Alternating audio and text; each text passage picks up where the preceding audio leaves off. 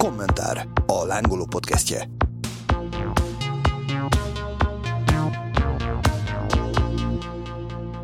Sziasztok!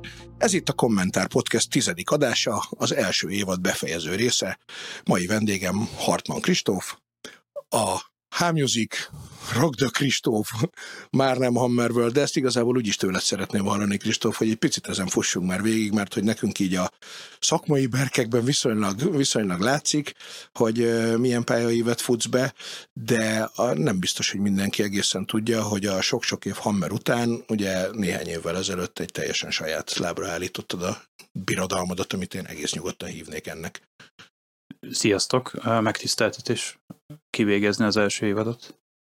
Igen, volt. Ez egyébként azt hiszem, hogy azért valamennyire, aki ezt a háttér dolgot figyeli, ez azért egy közismertebb dolog. Ugye 2020 végén volt egy jelentősebb átalakulása volt Hammeres csoportban. A, magából az újságból a két Laci akkor még ők visszatértek ahhoz, hogy kizárólag mint újság, illetve újsághoz kapcsolódó mindenféle egyéb, akár ilyen podcast jellegű uh-huh. megjelenési formákban gondolkozzanak, és, a, és az összes többé köré, többi köré épített dolgot pedig többé-kevésbé végül is elengedték. Ez egy összetett és komplex folyamat volt, 22 évig volt a, ugye a kiadó, és akkor az arra épült terjesztés, zenemű kiadó, merch, koncertszervezés és minden egyéb a Hammer csoportnak a része egyébként ez az egész tevékenység, azért én ezt gyakorlatilag egy dolognak tekintem, tehát én nem uh-huh. gondolom, hogy munkahelyet változtattam volna két évvel ezelőtt, már csak azért sem, mert az összes kollégámat is, akivel együtt dolgoztam korábban, kvázi vittem magammal, és ha jól mondom, azt hiszem, hogy mindenki ott van a mai napig. Uh-huh. Picit minimális változásokkal, sőt, ami, ami mondjuk nagyon-nagyon jó része ennek a történetnek, hogy többen visszajöttek már a korábbi időszakból. Lehet, hogy egy picit más formában, de azokból a, abból a 22 évből most már két ember is van, aki, aki visszatért, és az egy nagyon-nagyon jó visszajelzés. Úgyhogy számomra ez nem egy, nem egy nagy átalakulás egyik szempontból. Maga a hammeres név az, az lekerült erről, vagy lerövidült, ezért van ez a H betű, uh-huh. mert ez sok mindenre utalhat, ez a, ezt szoktam mondani, ez a Hard Heavy, Hungary, uh-huh. Hartman, Hammer, nem is a sorrend a fontos. Persze. Tehát, hogy ezekből úgy adódott. Egyébként az eredeti terv szerint is 1998-ban, amikor ez elkezdődött, ez pont 25 éve volt október 31-én lesz a konkrét születésnapja Aha, az ügynek. Lesz valami megemlékezés? Hát van elvileg mindig nekünk egy, ugye mi oszcián alapú kiadó voltunk annó, és ez meg is maradt azóta uh-huh. is, tehát hogy az náluk ez az évforduló, ez ugyanúgy megvan, mert akkor volt ez az új alakulós sztori, és akkor abban szeptember 9-én van egy nagy buli, öt évvel ezelőtt a 20 évesen akkor csináltuk ezt a tribute lemezt, uh-huh. most ilyen nem készül, de azért most is van egy, van egy ehhez kapcsolódó koncert, kiadványok, illetve egy dolog van azért az én fejemben, hogy ez a 25 év szerintem az a pont, amikor egy az ember elkezd egy kicsit visszafelé gondolkodni. Uh-huh és ennek kapcsán például a saját katalógusunkhoz ilyen szépen aprádonként azért hozzá fogunk nyúlni újra kiadásba, kelét, ilyesmi. Tehát, hogy ez a, a saját újra kiadásainkat, ezt mi eddig nem nagyon csináltuk. Tehát, uh-huh. hogy gyakorlatilag egy-két kivételtől eltekintve igyekeztünk megtartani a kiadványainkat katalóguson. Egész régi dolgok, egész furcsaságok is tulajdonképpen kaphatok, de vannak ördögök, szuperbat, anyagaink is nagyon-nagyon sok éve, de most úgy azért erre igyekeznék odafigyelni, hogy, hogy e, ez már egy olyan távlat, én egyébként nem nagyon szeretek visszafelé nézni, de ez az, amikor azt gondolom, hogy ott már van egy-két dolog, ami megérette erre, hogy mondjuk például, a, például volt egy hosszú korszak, amikor nem voltak bakelitek, és most azért ezt az utóbbi időben most csinálunk, most a Magyarországi gyár, tehát hogy ez is kezd rendeződni, most már normálisan belátható határidőn belül elkészül. Komolyan? Na, ezt jó tudni. Hát most a normálisan belátható határidő az még mindig három hónap. Igen, de hogy, de hogy nem két három év. hónap és nem két év. Van, volt egy, egy teljes konkrét év volt, ami úgy, ahogy van kimarad Bakelit szempontból. Uh-huh. Ez a 2000, pont, az, pont a, a, az első évünk a 2021-es év, akkor gyakorlatilag semmi, amit, volt, amit láttunk, de nem készült el. Igen, igen. De nem is nagyon adtunk el semmit, mert annyira reménytelen volt, de az, amit leadtunk, az sem. És akkor, Igen. hát ugye van ez az Alegerszegi gyár. Azt Igen, de hogy ez egyébként nem is csak rajtuk múlt, mert az összes német, cseh, olasz, minden gyártó ugyanebben a cipőben járt. Sőt, akkor volt már egy hát ugye volt Covid hozzá, ők akkor indultak, de volt hozzá egy Covidos történet, akkor elindult kint egy, nyilván egy folyamat, és, és mindenki azt gondolta, hogy majd ez a bakelit, ami egyébként egy jó történet, de gyakorlatilag föl kellett tölteni a készleteket, tehát akkor kifejezetten hiánycik volt, azért ez most, most arra szerintem megszűnt. Uh-huh. Tehát, hogy most már látunk bakelit akciót például, tehát, hogy ajánlatként jön, de, de még mindig van egyébként, tehát van olyan major kiadó, akitől gyakorlatilag heti napi szinten érkeznek olyan ilyen újra kiadott bakelitek, amik egyébként mondjuk a zenei világ előrejutása szempontjából gyakorlatilag teljessége felesleges uh-huh. kiadványok, akár rock metal, akár sokkal szélesebben is. Tehát ilyen nézem, és akkor jó, hát akkor ezek szerint ez van egy, és ők ugye nagyon sok kapacitást lefogtak ráadásul, egy csomó mindenki szerintem szórakozott is ezzel, a, a, ezzel ültek otthon, Covid mit csináljunk, és akkor csináljunk bakelit kiadást, ilyen-olyan limitáltakat. Én azt gondolom, hogy az, az is egy kicsit bedugította ezeket a csatornákat, uh-huh. meg persze az összes ilyen nyersanyag hiány, energia hiány, nem tudom, ez mind-mind mindennek a része volt. De mindegy, szóval, hogy hogy ilyen, ilyen szempontból fogunk egy picit visszanézni, és azt úgy nagyjából folyamatosan. Tehát ez, ami 25 év alatt kiállja az idő próbáját, az szerintem egy olyan, olyan sztori, hogy abba érdemes esetleg vissza, visszalapozni.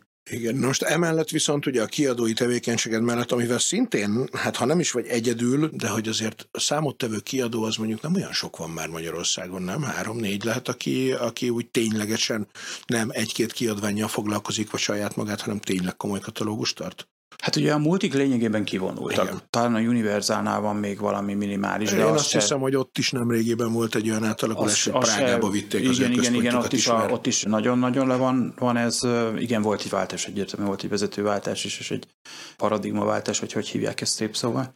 Vannak azért műhelyek, akik csinálják, pont teraszon került szóba ugye a Blind Gergő, aki, azt, aki a Super Managementet csinálja, uh-huh. és ő például még, még ebből a korszakból jön, tehát Igen. neki ez a kiadói tevékenység, ez tulajdonképpen az agyában ott van, és, uh-huh. és ezt is beleépíti a, és az azért érdekes, és azért jó, mert hogy a, a mondjuk a nála levő 21 éves Azáriának is ezzel viszont beleépül a fejébe ez a dolog, hogy ez van.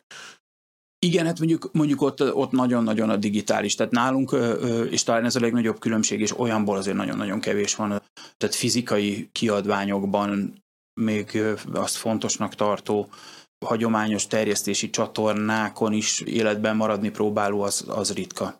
Tehát nem is egy egyszerű feladat, mert, mert ha egyedül vagy, akkor egy idő után te vagy az utolsó, és akkor ezzel lekapcsolod a lámpát. Bizonyos helyeken ez megtörtént. Tehát ugye vannak, voltak akár már, nem tudom, 15 évvel ezelőtt is durva a pillanat, amikor, amikor a kazetta például kiment. Tehát ugye amikor 25 évvel ezelőtt elkezdtük, akkor volt kazetta, és a kazetta az egy ilyen üzleti döntés volt. Egyik évről a másikra, egészen egyszerűen az összes akkor még, még egyébként mondjuk CD-t elég normálisan forgalmazó kereskedelmi, azt mondta, hogy jó, köszönjük szépen, kazetta nincs. És akkor a előző évben alattál valami mondjuk még 1000 kazettát, a következő évben gyártották 200-at, és abból 150-et, aki akcióztál, vagy kidobtál. Uh-huh. Mert nem. Tehát, hogy ilyenek De van... közben meg visszajött, és én annyiszor szoktalak idézni téged, mert emlékszem, hogy nem olyan régen, egy-két évvel ezelőtt te panaszkodtál viccesen, hogy nem hiszem el, hogy akárhány új formátum bejön, az nem tudja eltüntetni a régit, és nekem nem csak a digitális terjesztés nem tudom hány válfajával kell, hanem megint kazettával is kell foglalkoznom, mert hogy közben azért valamennyire az is visszajött. Ajándéktárgyként valószínűleg inkább, Hát, mint... mi kicsit csináltuk, lehetne is, de nem tudom.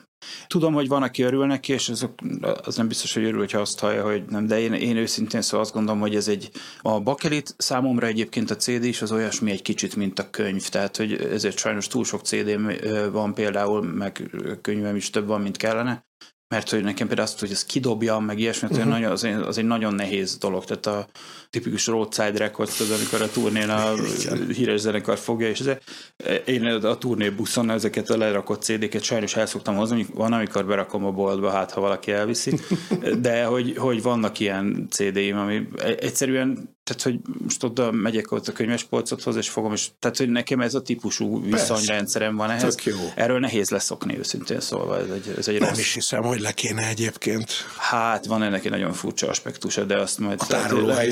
Hát a tárolóhely meg a A halál, már bocsánat. Ja, hát igen. Tehát, hogy van Németországban ismerős, aki egyébként egy fiatalabb csaj, aki nagyon tudja ezt az egész világot, a bakelitet, a CD-t, az első kiadást, az ilyen-olyan nyomást, aki konkrétan ilyen hagyatéki megbízott, vagy nem tudom milyennek a, a uh-huh. pontos elnevezése, tehát hogy olyan gyűjtők, akik az életüknek abban a fázisában van, amikor már felmerül az, hogy esetleg nem érünk örökké, mert ugye ez, ezt a, a 70-es évektől van, aki gyűjt, tehát uh-huh. hogy, hogy az, aki akkor esetleg elkezdte, vagy a 80-as években, de hát én magam is mondjuk a 80-as évek legvégén, 90-es évek elején, annak 30 40 évnyi gyűjteménye van, ezek elméletileg értékek, ha uh-huh. tudod, hogy melyik micsoda, és tehát vannak végrendeletek konkrétan, amiben meg van jelölve ez a figura, és nyilván nem ő az egyetlen, hogy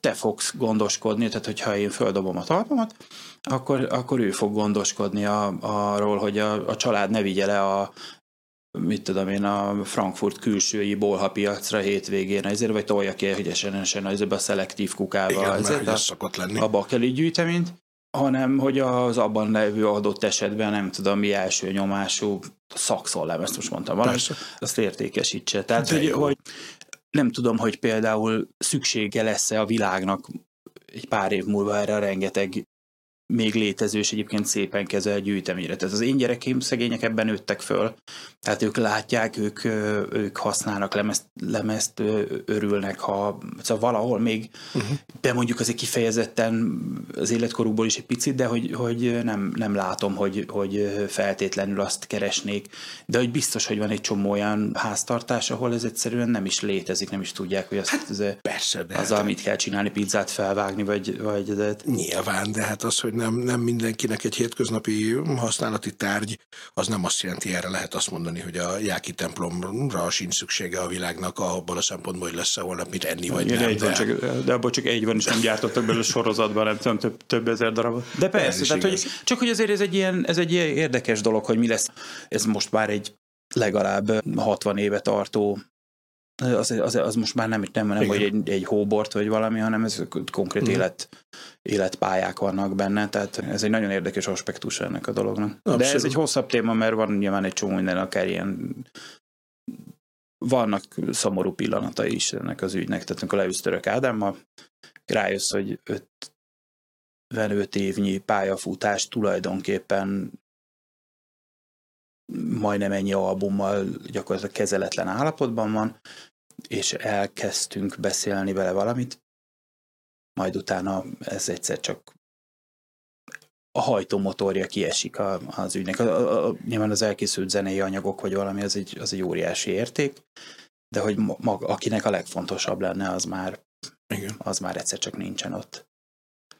Hát igen, bár az értékmentés azért az egy nagyon fontos szerep, és nem ahogy az ember hm, egyébként öregszik, vagy idősödik egyre inkább, ez is egy előtérbe kerülő szempont, hogy oké, okay, egy dolog a cég működtetése, meg egy dolog a profit, de hogy közben mennyi értéket tudsz megmenteni, és, a, és legalább a saját szerepet szerint valahogy a, az utókornak megmenteni ez a jó szó. Hát ez a 25 évnyi fal azért az elég durván néz ki. Van egy, van egy nem tudom, két négyzetméternyi, sőt, fal az irodában, ahol szépen sorban oda van rakva 1200 körüli kiadványnál tart, azt hiszem, ha összeadok mindent.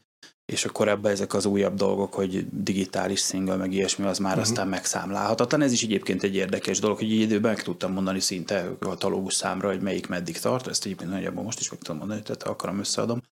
De ugye rengeteg ilyen felemás dolgot hozott, egy, egy videó, egy, egy ilyen olyan kis digitális EP, aztán utána esetleg készül belőle valami fizikai, tehát hogy egy kicsit az a nagyon egyszerű rendszer, az albumtól albumig tartó dolog, az, az megbomlik. Ennek előnyei is vannak, meg hátrányai is. Oké, okay, kiadói dolgokról beszélgetünk, majd még egyébként később lesz olyan hír, amihez az bizonyára kapcsolódik, de hogy van neked egy, hát egy második, meg egy harmadik éned is, a második ugye mind a kettő koncertszervező, az egyik az az importőr, aki ugye rengeteg zenekart hoz Magyarországra, De hogy térjünk át most a harmadikra, az exportőrre, és nem tudom, hogy tök véletlenül vagy Elstorm pólóban, vagy... Nem, ez kifejezetten az első híret kedvéért. Így van, hiszen első hírnek, ami hát magában nem is óriási nagy hír, de a téma miatt mindenképpen fontos, hogy bejelentette nyári fesztivál dátumait, az Elstorm lett folyamatosan jelenti be valójában, tehát most senki ne keressen semmi olyan extrát, amit egyébként nem lehet tudni, viszont ez azért érdekes, mert hogy ezeket a nyári fesztivál dátumokat is, meg minden mást, ami ezzel a most már igazán simán mondhatjuk azt, hogy világsztár zenekarral kapcsolatos, azt te csinálod, hiszen te vagy a menedzser, koncertszervező. Melyik is? Mind a kettő? Nem vagyok menedzser? Nem? Azt én ezt a szót sem nagyon szeretem. Koncertszervező az viszont igen. És ami neked szemet szúrt, az egy, az egy, az egy zenekari humor igazából. Tehát, hogy valamiért ez a, ez a covidos időszak, ez azért nagyon megrázta ezt az egész iparágat. Nyilván ez hozta ki azt is, hogy én a, a hameres együttműködést azt lezártuk. Aha, igen. Elváltatok. Az egy érlelődő folyamat volt már, már előtte, de akkor volt egészen egyszerűen idő arra, hogy egyrészt ezt a gyakorlatban végrehajtsuk, meg mhm. azért uh-huh. őszintén szóval ahhoz is, hogy ez kiforjon, hogy, hogy ez, ez, ez most már nem, nem, nem akar úgy együttműködni, és egyébként sokkal jobb lett ez így azóta, tehát hogy mindenki szerintem jobban érzi magát, illetve hát hogy a Lénárd Laci aztán nagyon hamar sajnos távozott, igen. De hogy, hogy utána ez, ez azért egy jobb levegőt hozott. És ez volt az osztrákoknál is, hát ezt egy kicsit kénytelen ez nagyon belső lenni a, a, a történet, mert ugye mind a ketten dolgoztunk az én osztrák partnerem. Tehát ugye, amit mondasz, hogy, hogy importőrök voltunk, vagy vagyunk is a mai napig, az ugye úgy nézett ki az elején, hogy a magyar zenekaroknak elkezdtünk egy csomó mindent csinálni.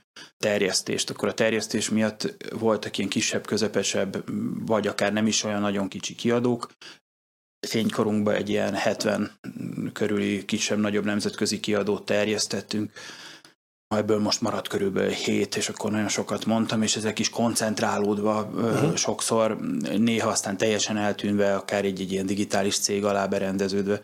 De hogy volt ennek egy korszaka 2000-es években, amikor ez elég intenzíven zajlott, és egy csomószor, akkor például még voltak olyan típusú fizikai fogyások, tehát amikor lehetett érezni, hogy hopp, van egy zenekar, ami a mi underground szintünkön, de, de valamilyen trendet mutatott. Tehát ilyen volt mondjuk a Finn Moonsoró, ami a, elég korán így a 2004-ben voltak például egy pecsás bulit lehetett ráépíteni, úgyhogy ők életükben először akkor voltak kint Finnországból, tették ki a Finnországból a lábukat, írtam nekik egy e-mailt, hogy mi lenne, ha jönnének, és hát egy, tehát még egy ilyen nagyon bájos tudatlanság is volt hozzá. Nyilván már az interneten azért akkor is meg lehetett nézni, meg ugye a biográfiákat, meg mi lehetett olvasni.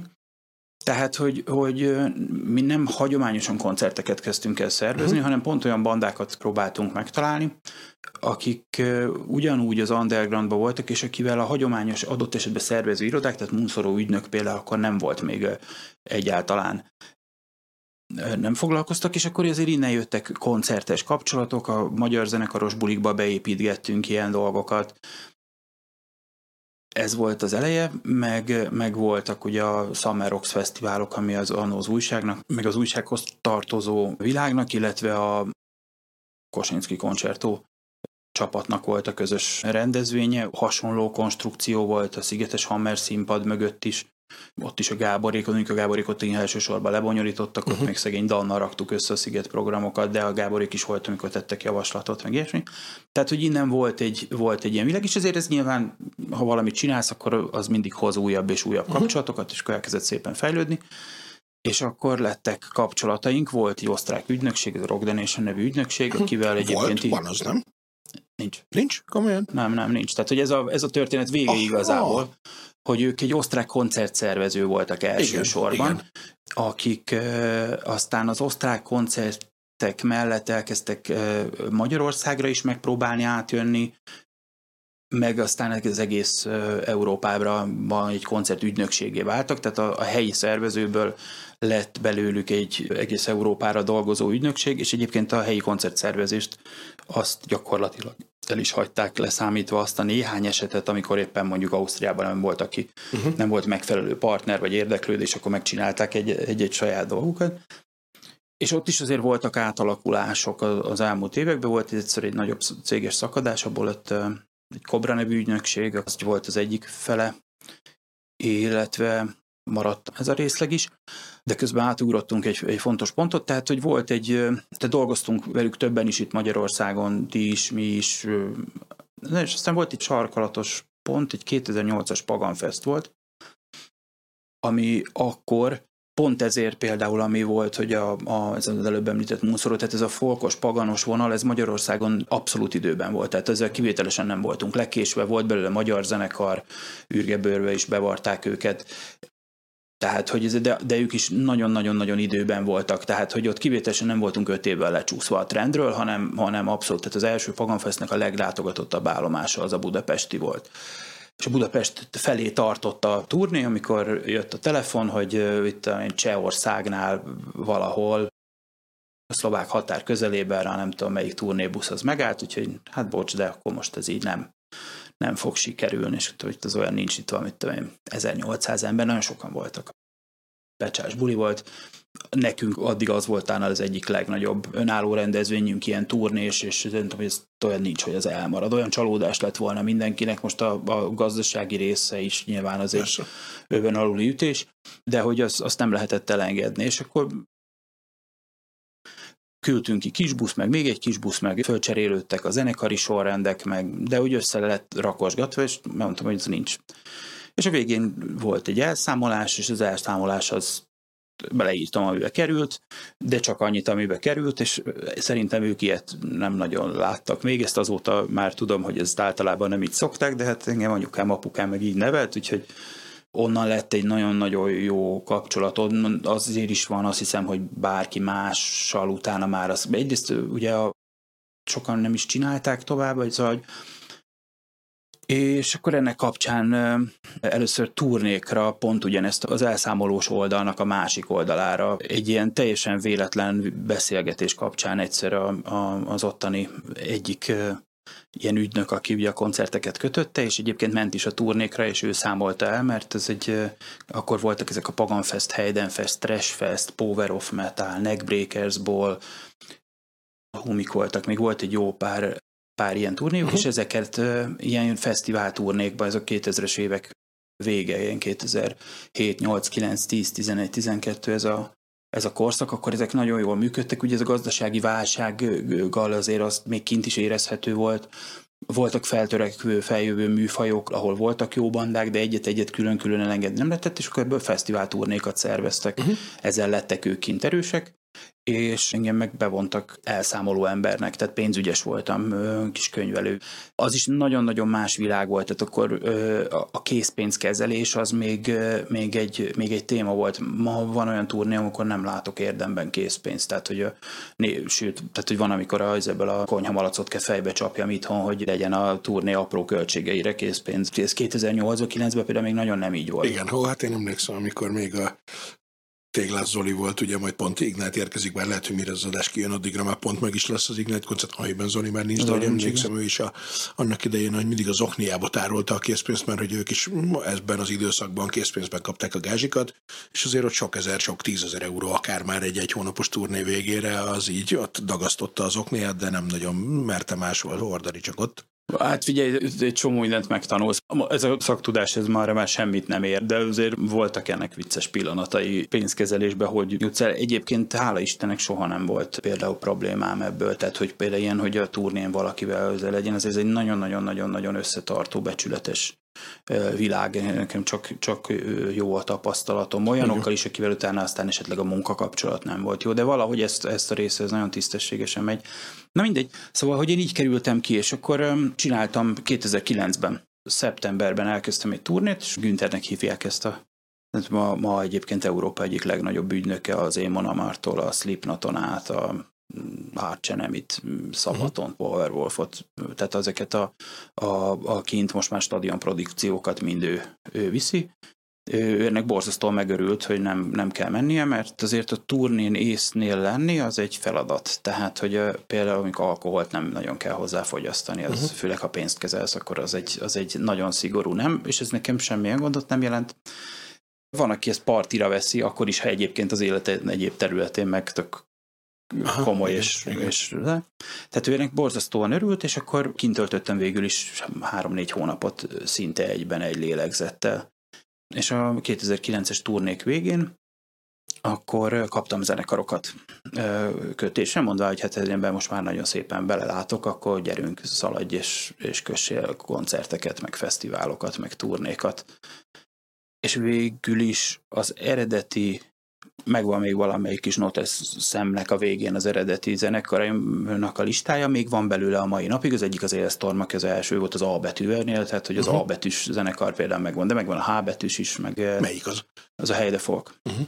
Tulajdonképpen sok-sok zenekar volt, akivel most azért már azt kell mondjam, hogy ott, ott, ott egy picit nagyobb azért a mozgás valamiért uh-huh. mások, a, de hogy az Ailstorm az első pillanatban van ott volt, és akkor velük valahogy ez úgy összenőttünk, ráadásul gyakorlatilag a szinte a nullapon volt. Egy, egy turnéjuk, meg a második turnéjuk volt, amit én, amin már ott voltam, és ott már találkoztunk, de akkor még azért a, a, az egy Paganfest turné volt, annak a, a, az első felében játszottak, és, uh-huh. és egy olyan reménységnek számító, de kis zenekar volt és egészen onnantól kezdve, ahol most van, az lehet, hogy jó, lehet, hogy nem jó, lehet, hogy lehetne sokkal előrébb is, de, hát, de az biztos, hogy együtt, együtt ö, ö, toltuk végig. Lehetne, mert azért azt, azt mondjuk már el azoknak nyilván, aki megy a Storm koncertre, az tudja, hogy mekkora ez a zenekar, meg azt is tudja, hogy Bodor Máté magyar gitáros gitározik benne, de hogy a, aki felületesebben, vagy esetleg nem, nem egészen követi ezt a műfajt, az nem feltétlenül tudja, hogy az Storm azért az, hát ha nem is stadion, de, de aréna zenekar, nem? Mm, hát ezt ugye ez a színháznak mondja inkább az amerikai, én egyébként Amerikát nem csinálok, de tehát ugye a klub, és akkor utána van a klub, theater, és akkor utána van az aréna, vagy a Igen, hát vagy az, a még nagyobb. az mondjuk a Pecsa, vagy a Barba Negra méret? Jelenti, hát nem? figyelj, a legjobb uh, helyeken, ahol leginkább működik ez, az Hollandia például, az ott 5000 embert jelent. Uh-huh. Az pecsa a belső gondolkodással, az két, két belső pecsa lenne. Igen, de majdnem két barbanegra is a nagy. Mostani barbanegrából igen, de mondjuk a barbanegra az meg, meg majdnem tele volt uh-huh. a mostani. Tehát a Magyarország is egyébként a Máté miatt is, meg meg nyilván itt, itt azért a, a hely, helyiség, tehát jó lenne, ha mondjuk nem tudom, én Angliában lennék helyi, az sokkal többet segítene. De... de hát ott meg ők helyiek, nem? Ott ők helyiek, és egyébként ez is tök, tök érdekes, hogy nem nagyon voltak rájuk különösebben kíváncsiak. 2012-ben csináltam én az első önálló angol turnét, és nyilván voltak kontaktjaink, de akkor fogtam magamat, már egyébként egy másik turnét, egy Dead Stars-t csináltam előtte Angliába, és annak kapcsán leültem, és kigyűjtöttem az összes rendelkezésre álló forrásból a, a, a kontaktokat. Volt a saját céges kontaktjaink, de az Angliával még akkor, akkor érdekes módon az nem, az egy kicsit elzártabb dolog uh-huh. volt. Most is sokszor van az, hogy van egy darab helyi promóter, és akkor ő küzd meg a helyi elemekkel, de én ezt 2012-ben úgy egy kicsit érdeklődés hiányában át kellett, hogy, hogy lépjem, és akkor felvettem 70-80 szervezővel kint a kapcsolatot.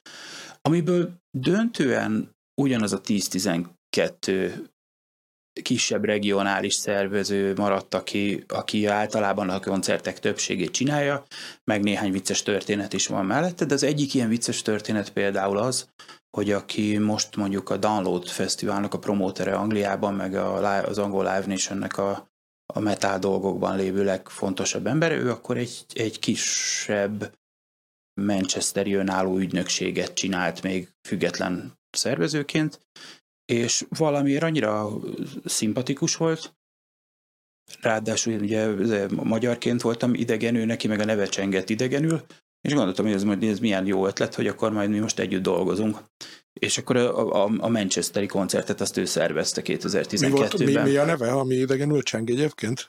Hát most ne, nem, nem angolos neve van, tehát ja, hogy, hogy okay abszolút angol gondolkodás egyébként bizonyos szempontból, de hogy, hogy, de, de hogy ez volt, olyan, olyan érdekes volt az, hogy valahol az ember beérződött, hogy de és, és ami nagyon pozitív, ezzel az egész angol történettel főleg az elején ez nagyon nagy meglepetés volt, hogy egyáltalán nem voltak elzárkózóak. Az igazi, nagyon angol, tehát a nagyon johnok sem voltak, soha elzárkózóak, soha nem érezte, pedig az biztos, hogy fekete pákó. Amikor, amikor fogod, és van egy angol zenekarod, kimész, és akkor Magyarországról e-mailben nem anyanyelven beszélsz. Tehát, hogy mhm, az, igen, ez az angol, igen. ez egy nagyon szép közös nyelv, de nem anyanyelv, a zenekar a mai napig szokott röhögni ezen, tehát hogy vannak olyan ilyen másodlagos, harmadlagos jelentések, persze. amiket a mai napig nem feltétlenül mindegyiket. Amikor megismerek, az persze, de... Persze. Hát szóval... meg ugye nyilván az, tehát hogy angolból aztán végképp nagyon sokféle van, tehát még magyarból is tudsz mondani többfélét, egyrészt generációs alapon, másrészt meg táj, tájegységi alapon, de hát most ha belegondolsz, akkor angolból a dél-afrikaitól elindulva a skóton át, a nem tudom, tehát hogy itt, itt azt, és egy nem anyanyelvű, illetve hát inkább az van, hogy egy adott közösségnek a saját szlengje, az, az akkor sem lesz megismerhető, ha csak nem vagy ott. Ez a működésükre is egyébként kihat, tehát hogy úgy ö, könnyű elképzelni, hogy ők hogy terjednek a világban, amennyire, mert ugye ezért ebben egy része az humor. Uh-huh. A, a, ez egy összetett dolog. Van elméletileg egy ilyen valahol ebből a pagan folk dologban induló, de annak egy kicsit ilyen szintetizátoros, melzongorás ö, verziójában induló zenei történet, ami azóta egyébként azért nagyon sok minden mással is föl lett ö, ütve, tehát hogy, hogy egy, egy hagyományos folk metálosnak ez ma már nem sokat jelent. Az elején talán jobban ide tartozott, de akkor is inkább egy ilyen kicsit ilyen ilyen ez a, a mulat tósabb, szórakoztatóbb jellegű történet. De minden esetre viszont akkor nekik volt itt is egy jó alap, amire rá tudtak állni, és utána annak a határait feszítették szét tulajdonképpen akármilyen, hogy is, nem? Teljesen másként áll a, a főembernek, a, az egész zenekarnak, de a főembernek az agya, az, az, ő, ő, egy, ő egy zseni, tehát hogy ennek minden ö, részével, tehát hogy olyan, olyan kis gégek vannak mindenhova el, beépítve az egész dologba, természetesen, tehát nem, nem ül és nem kínlódik. Uh-huh. Igen. és mindig, mindig jön valami, tehát hogy nem fogy ki. Tehát hogy őnek így, így, így áll az agya. Egyébként van egy nagyon-nagyon-nagyon jó etikája is hozzá, az is nagyon érdekes. Uh-huh. Most ez ugye 14 éve zajlik hogy ilyen, ilyen nem annyira kerekéig forduljon, és említsem, és, és van egy munkamorája, meg egy együttműködési morája erre az egész dologra, amire jó értelemben véve nagyon-nagyon jól van furcsán összerakva a Igen. gondolkodásmódjuk. És ez egyébként egy csomó mindenben, a zenében, a, a, a színpadi dolgokban ö, is lejön. Tehát velük lényegében összenőttünk. Egy ideig volt egy amerikai menedzsment, sose gondoltam volna, hogy túl fogom élni egyébként. Tehát, hogy, hogy, hogy azt gondoltam, hogy előbb vagy utóbb majd majd ők valamit tesznek, időnként meg is fenyegetette volt amerikai menedzser, hogy nem tudom, hülyeségekkel. És aztán ugye volt nálunk ez a, a, a jelentősebb változás a, az osztrák vonalon, az tavaly végül is tavaly zajlott nagyjából, mert az osztrák, a régi osztrák tulajdonos, Stefán, te is ismersz, a Covid alatt egészen egyszerűen elkezdett mással foglalkozni. Tehát, hogy annyira üresben ment, hogy ő azt mondta, hogy de és akkor ö, ahhoz képest, hogy ott voltunk 12 éve, vagy 13 éve, akkor már leültünk a Bécsi vasúti pályaudvarnak a kávézójában, ami azért egy kicsit jobb, mint a keletiben a resti, de, de, de azért nem egy kifejezetten elit hely, és mondta, hogy ő ezt az év végével tavaly abba hagyja, és ha van kedvünk, akkor akkor csináljuk tovább. És akkor az a kis csapat, aki, aki akkor ott maradt, mi megmaradtunk. De hát ezt nyilván az em- a zenekaroknak azért el kellett mondani, hogy figyeljetek, srácok, ez idején év végéig tart. Ennek azért valamennyi, nyilván szakmán belül volt valamennyi hírértéke, és közben ez a zenekar meg óriát, tehát ez, ezernél az ügynökség messze a legnagyobb zenekar, hát most is most augusztusban lesznek a turné dátumaink, mint amilyen van egy belga fesztivál, amit Alcatraznak hívnak, az a második legnagyobb belga fesztivál, de tavaly a Grasspopon volt egy nagyon jó slottunk, most lényegében headlinerként vagy co-headlinerként, tehát, hogy mindenhol Európában a nagy metal fesztiválokon nagy színpad és egyre későbbi időpontok, a kisebbik rende, vagy a kisebbik fesztiválokon pedig, pedig headliner vagy co-headlinerként megy. Tehát ez, a, ez ennek uh-huh. a, a, a, a szintje azért ez egy, ez egy, ez egy abszolút, ez szépen természetesen, de, de, de nő is. És akkor be, beszélgettem velük, volt, aki őket kereste meg, el akarta vinni, volt, aki hátam mögött kereste meg őket, el akarta vinni, akinek esze volt, az megpróbálta szemből jönni. Volt, és még volt olyan is, amit egyébként én is azt gondoltam volna, hogy esetleg valamit gondolkodjunk rajta, és igazából egy idő után a válasz az ez volt, hogy elküldték ezt a kis logót, amit látsz. És ez Ami volt, az, bocsánat, mert ezt ugye én láttam, de a nézők, hallgatók nem tudják, hogy miről van szó, hogy a plakát tetején az van, hogy Rock de Kristóf, és Kristófnak egy ilyen kis fekete fejes stilizált feje, mint logó a ami nyilván egy humor, de Persze. ez úgy azóta úgy oda nőtt, De- ez jogilag nem létezik, Aha, tehát hogy ez nem ezt, egy, ez ezt, nem egy ezt mondjuk nem két, vagy nem mondom kétségbe, hogy nem Tehát, hogy a- ezen a néven csináltál még egy céget. hogy a plakát alját, ha megnézed, akkor ott is nagyon jó szponzorok vannak. A, Azt az, néztem. az Immodium például rendszeresen szerepelni szokott, például a dél-amerikai turnékon szponzornál, tehát ennek körülbelül ugyanez a komolysága, de egyébként gesztusként, Persze. ge- gesztusként jó volt, Persze.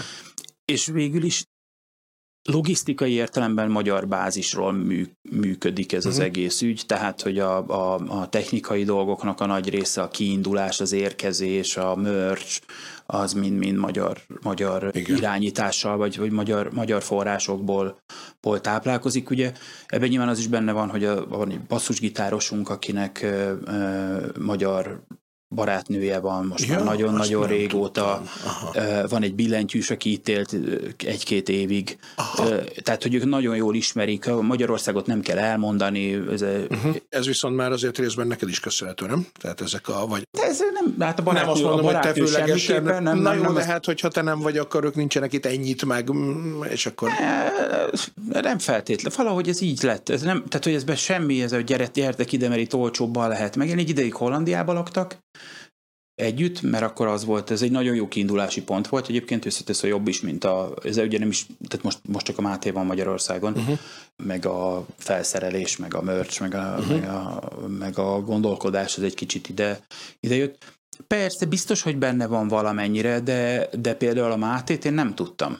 Tehát, hogy őt annyiból van közöm hozzá, hogy azon fesztiválon találkoztak, oda én szerveztem a Wisdomot is annó, meg az Ailstormot is, és akkor ott ők valahogy összebarátkoztak, uh-huh. és a, amikor állt kifelé már az előző gitáros, ez az egyetlen tagcsere, amióta, amióta dolgozunk, állt kifelé az előző gitárosnak a, a, a rúdja a zenekarból, akkor egyszer csak mondták, hogy figyelj, lehet, hogy magyar gitáros lenne, és akkor persze, akkor eltaláltam tetők de nem volt közelhozom, sőt, nagyon-nagyon szeretem a Mátét, és nagyon me- megkedveltem, de amikor először mondták, akkor, akkor egy kicsit kétségbe voltam esve, mert ö, neke, én, én a vízdomot tiszteltem, de, de, de nekem soha nem, nem kapott el az, hogy ez de jó. Mhm. Tehát, hogy borzasztó precíz munkája volt benne a másik Máténak, a Molnár Máténak, uh-huh. de valahogy olyan megcsinált pedig dolog volt ugye számomra. a Most a Beast in Black. És ma- marhára megérdemli, tehát ő, ő az, aki a legtöbbet dolgozott ö, ö, ilyen szervezési dolgokban, hogy zenekart építsen, és zseniálisan csináltam, nagyon szuper dolgokat lehetett vele csinálni, de valahogy nekem, és azt éreztem, hogy van nekem ez a zenekarom, ahol mindenki nagyon-nagyon jó, jó pofa karakter. És a, a régi gitáros egy ilyen kis alacsony gyerek volt, nagy szakállal, kopasz fejjel, nem, ma már tudom, hogy nem volt annyi, tehát hogy töredéke olyan jó, jó gitáros nem volt, de voltak ilyen kis trükkök a színpadon, meg én is gondoltam, hogy jön a vízdommal még olyan, olyan bocs, de ilyen sablonos power metal, tudom, uh-huh. nem biztos, hogy tőlem várja bárki, hogy sablonos, de ilyen nagyon-nagyon szépen olyan mérnöki asztal megrajzott power, mondom, úristen, hát ez, mit fognak ezek itt csinálni? És aztán persze kiderült, hogy a Máténak tök más a személyisége, tehát ő ott végig dolgozott egyet, és egyébként zseniálisan passzol, azt kell mondjam, hogy sokkal jobban is. Uh-huh. És ami ott zeneileg történt, az egyébként például benne van, ez tök, tök érdekes, ritkán van ilyen. Van egy ilyen kis elmélet, hogy a, szerintem az emberek azt, hogyha egy zenekar nem jól zenél, azt nem feltétlenül hallják, adott esetben, vagy egy zenész. Viszont ha valami jó, akár jól szól, akár jó hangszeres, akár azt viszont meghallják, és a Máténál ez volt, ez, ez volt egy, tehát végülis van egy ilyen törés a mi kapcsolatunkban, Uh-huh. Ez ö, 2017, amikor már nagyon-nagyon régen együtt dolgoztam velük, a turnékat is már is csináltuk, tehát hogy 2014-ben már csináltunk önálló headliner turnét, ahol én voltam a, a, a mindennes, még a mörcsárus is, mert a az amerikai menedzser még betolt egy zenekart a buszba, hogy ez egész biztosan álljon a lábán a turné, és ez nem maradt mörcsös hely, és ez egy merch tehát hogy vannak az ennek vicces dolgai, de hogy, hogy ez 2017-ben volt egy, van egy spanyol fesztivál, a Leyendas del Rock, ami ilyen tradicionál, kicsit tradicionálisabb vonalon, de az egyik legnagyobb leg, ilyen rock metal fesztivál, viszonylag sok helyi előadó, tehát nagyon benne van a helyi helyi környezetben, tehát hogy nem, nem feltétlenül ezt a Rock in Park rock, rock ringes ilyen mainstreames dolgot volna próbálják, hanem a, hanem ezeket a klasszikusabb európai dolgokat, meg, meg ilyesmit, és azt vegyítik egy, egy tulajdonképpen ezzel a magyar dologgal összevethető dologgal, tehát van Magó, Deos, Tierra Santa, Szaragotóga, nem tudom mit, tehát olyasmi egy kicsit, mint hogyha ha lenne mondjuk Within Temptation, meg Inflames, meg uh-huh. Nightwish, meg Ailstorm, meg Powerwolf, meg nem tudom micsoda, ami éppen, éppen van, meg mondjuk lenne benne egyébként a kalapács pokolgép oszcián, nem tudom, tehát egy ilyen típusú, ilyesmi uh-huh. típusú fesztivál, és az, abban az évben volt, minden napjukon volt egy zenekarom, és akkor kirepültem két nyáron, és találkoztam mindegyik, akkor beszélgettem a kis zenekaraimmal, és ők meg jöttek, és az egyik nap ők voltak, és így álltam a színpad szélén, és néztem, és azt mondtam, hogy ez egy másik zenekar, amit látok. Tehát, hogy az, az volt a Máté beszállásának a, után. Ők már akkor végigjátszottak előtte, pont a, a, a Once Warp, Warped turnéról jöttek, ami lényegében ugyan arról szól, ez egy ilyen utazó cirkusz Amerikában, hogy minden nap tulajdonképpen kegyetlen körülmények között így megáll egy napra a fesztivál, fölépítik, kinyitják ilyen mobil színpadokkal, ezekkel, és akkor ott kihajtják a zenekarokat, mint a libákat a legelőre, és tehát, hogy ott összerázódik egy zenekar, és valami olyan más minőségben jöttek vissza, mint amit én valaha láttam előtte. Jártam Spanyolország, és azt mondtam, hogy ez, ez beszarás, tehát, hogy, hogy ez ilyen, ilyen zenekar, tehát, hogy akkor ér, ért hozzá, ez, és abban az, ahogy a Máté gitározására ezt az egészet rá lehetett építeni, az, az egyébként borzasztóan magával húzta a, a, a zeneileg konkrétan a, a zenekar, tehát a dobost rá. Én nagyon kevés ilyet láttam, és azután szabadult el a, a, a pokol, és azért mondom, tehát, hogy a legdurvább Covid időkben, 2021 decemberben, amikor senki nem csinált semmit egész Európában, Anglia egy kicsit ugye más utakot járt Covid ügyben, és akkor őt, ők felszabadították a, egy átmenetileg, de mire kiértünk a, a decemberi turnéra, addigra már újra kezdtek el lezárni, tehát már a, a londoni bulid már korlátozás volt, az írhatárt lezárták, de mondjuk akkor csináltak Tung Brixton Academy-t majdnem tele, ami a Motorheadnek van ugye híres uh-huh. ott készült lemeze, az egy 5000-es hely Londonban, igen, ugye igen. most Hollandiában volt szintén 5000-es hely, volt rengeteg telt házas buli, tehát hogy, hogy ezen, a, ezen a szinten van, és, és nagyon mások a mozgatórugói, mint a, mint a zenekarok többsége, akár az, uh-huh. az én általam búkolt zenekaroknak a többsége. Tehát, hogy és hát valószínűleg a sikernek azért ez az egyik oka is, de hogy ezt, ezt tényleg azért volt érdekes most így végig hallgatni, meg kivesézni, mert hogy ezt hogy szerintem tényleg egy csomóan nem tudják ezt a magyar bázist, és hogy közben azért itt a szép példa rá, hogy, hogy zenekari szinten, meg logisztikai, meg infrastruktúrális és szervezési szinten is egyébként igenis azért most már jó, tehát sok szempontból neked is köszönhetően ez az ország ott van a vérkeringésében azért a nemzetközi zenei életnek. Meglepően sok, sok turnézó ember van most már, amikor mi, mi kezdtük annó 2009-ben, akkor még nagyon-nagyon-nagyon kevés volt. Egy-két ilyen legendás, ilyen öreg, a Kraft Tamás, még így, hogy lehetett uh-huh. olvasgatni, nem tudom kivel. Tudom egyébként, de most tehát, hogy a Rolling Stones-tól a igen. különböző világsztárokkal turnézott, de szerintem volt egy szünet benne. Uh-huh. Tehát, hogy, hogy és... Ott talán még ugye volt a régi multimédia nevű cég, amiből aztán később lett sok átalakulás igen, után a Live Nation. Igen, ők mentek kifelé, tehát ott voltak emberek, igen, meg az Omega igen, időszak, igen. és ugye aki abba a generációban volt, még ha akár fiatalabb is volt, de velük nőtt fel valahogy, ott volt igen egy ilyen hullám, és ahogy mondod, utána egészen a 2010-es évek közepéig ez, ez volt egy szünet. Most már hál' Istennek sokan vagyunk. Mondom, az elején ez volt is, tehát ugye a, a Tibit, Horváth Tibit, aki, aki aztán a Szigetnek, meg a Voltnak, meg, meg ezeknek a, lett a technikai vezetője évekig nagy színpadokat csinált az Iron Maidennek, től a Slipknotig, a különböző bulikon, Slayer, nem tudom, most végig mondhatatlanul sok.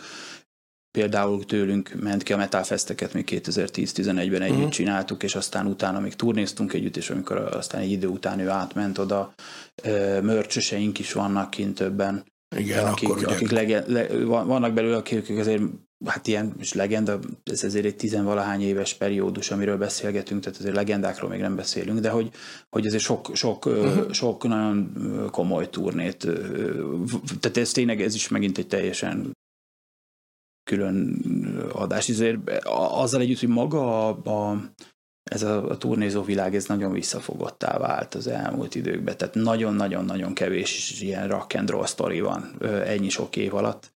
Ugye mindenki mindenkit figyel. Eleve az összes ilyen technológiai dolog, ami uh-huh. mostanában van, az, az szerintem öli ezt a, ennek a természetességét. De hogy, hogy kevés ilyen van, de mondjuk azért, ami, ami inkább a szomorú részéhez tartozik, de, de valahol azért érdekes is, hogy például ott voltunk az utolsó, az utolsó uh, Nevermore turnén, ott többen is voltunk magyarok, például Tibor is volt a tourman, turné menedzser, az egy ilyen fesztivál turnészerűség volt. Én voltam a, a gazdasági, nem tudom micsoda, meg helyi megfejtő ember, és hát azt még sose fogom elfelejteni, amikor a Borrell egy komplett turné után leszállt a, a, az erős, úgy nézett, elköszöntünk, és úgy nézett ránk, hogy soha az életében nem látott volna. Tehát, hogy azért az, ott, ott például azt lehetett érezni, hogy ez kódolható. De ott volt pedig a Vörös Attila is, ugye ezen, igen, ezen a, igen. ez volt végül is az egyetlen európai turné, amit ő Nevermore gitárosként megcsinált, és ez ma már tizen sok évvel később ilyen pici történelem. Igen. Tehát, hogy, hogy, hogy azért vannak ilyenek, és most sokan vannak, rengeteg dobtechnikus van, van, aki abból a kor, korszakból maradt meg, meg és én tök tehát látom, hogy így van, Gozsirával is ugye Bartovics Miki volt a, a főgitártechnikus, vagy hát most is, mert ez a turné még most is tart szerintem, igen, ugye abszolút. Néhány hete igen, voltak igen. Budapesten. Igen, de hát van az én Monamar Texept dobos, dobtechnikus Krisztián. Walter Krisztián, És volt Walter Krisztián, ugye is most már 14 éve csinálja, szóval van, vannak jó páran is Úgyhogy kedves nézők, hallgatók, hogyha valakit érdekel ez a világ, akkor van benne pálya. Tehát, hogy lehet menni turnézni, azt most azt az ajtót nem nyitjuk ki, hogy az nem mindig annyira fenékig tejfel ugyan, mint ami ennek az ember gondolja, de azért mindenképp nagy élmény, és mindenképpen egy, egy, egy borzasztó izgalmas világ ez. Menjünk inkább át egy következő hírre, ami, ami most egy picit a kiadói énethez fog visszarántani, ugyanis készült egy felmérés a rádiós lejátszásokról, aminek mindenféle lángoló oldalán lehet egyébként olvasni az erről szóló cikket, és hogy ott az egyik fő probléma, vagy hát igen, ezt valószínűleg mi inkább problémának látjuk, mint érdekességnek, hogy a játszott daloknak a túlnyomó többsége az nem tudom 20 éves vagy annál régebbi, egyrészt van ez a dolog.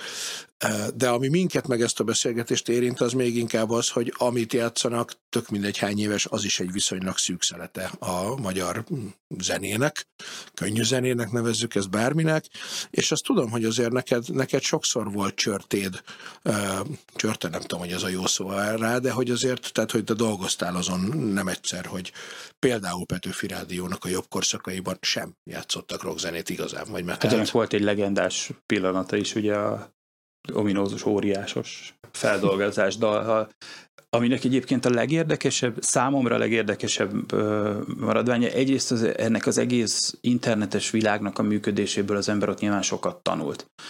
Az első ilyen nagyon-nagyon döbbenetes kép, az valahol meg is van screenshotban, az Index címlapon szerepeltünk, viszonylag magas, tehát nem az első blogban, hanem a második blogban, amikor a, a, ugye a humortalan hülye, hát akkor Hammer kiadó letiltatta a, a vicces feldolgozást,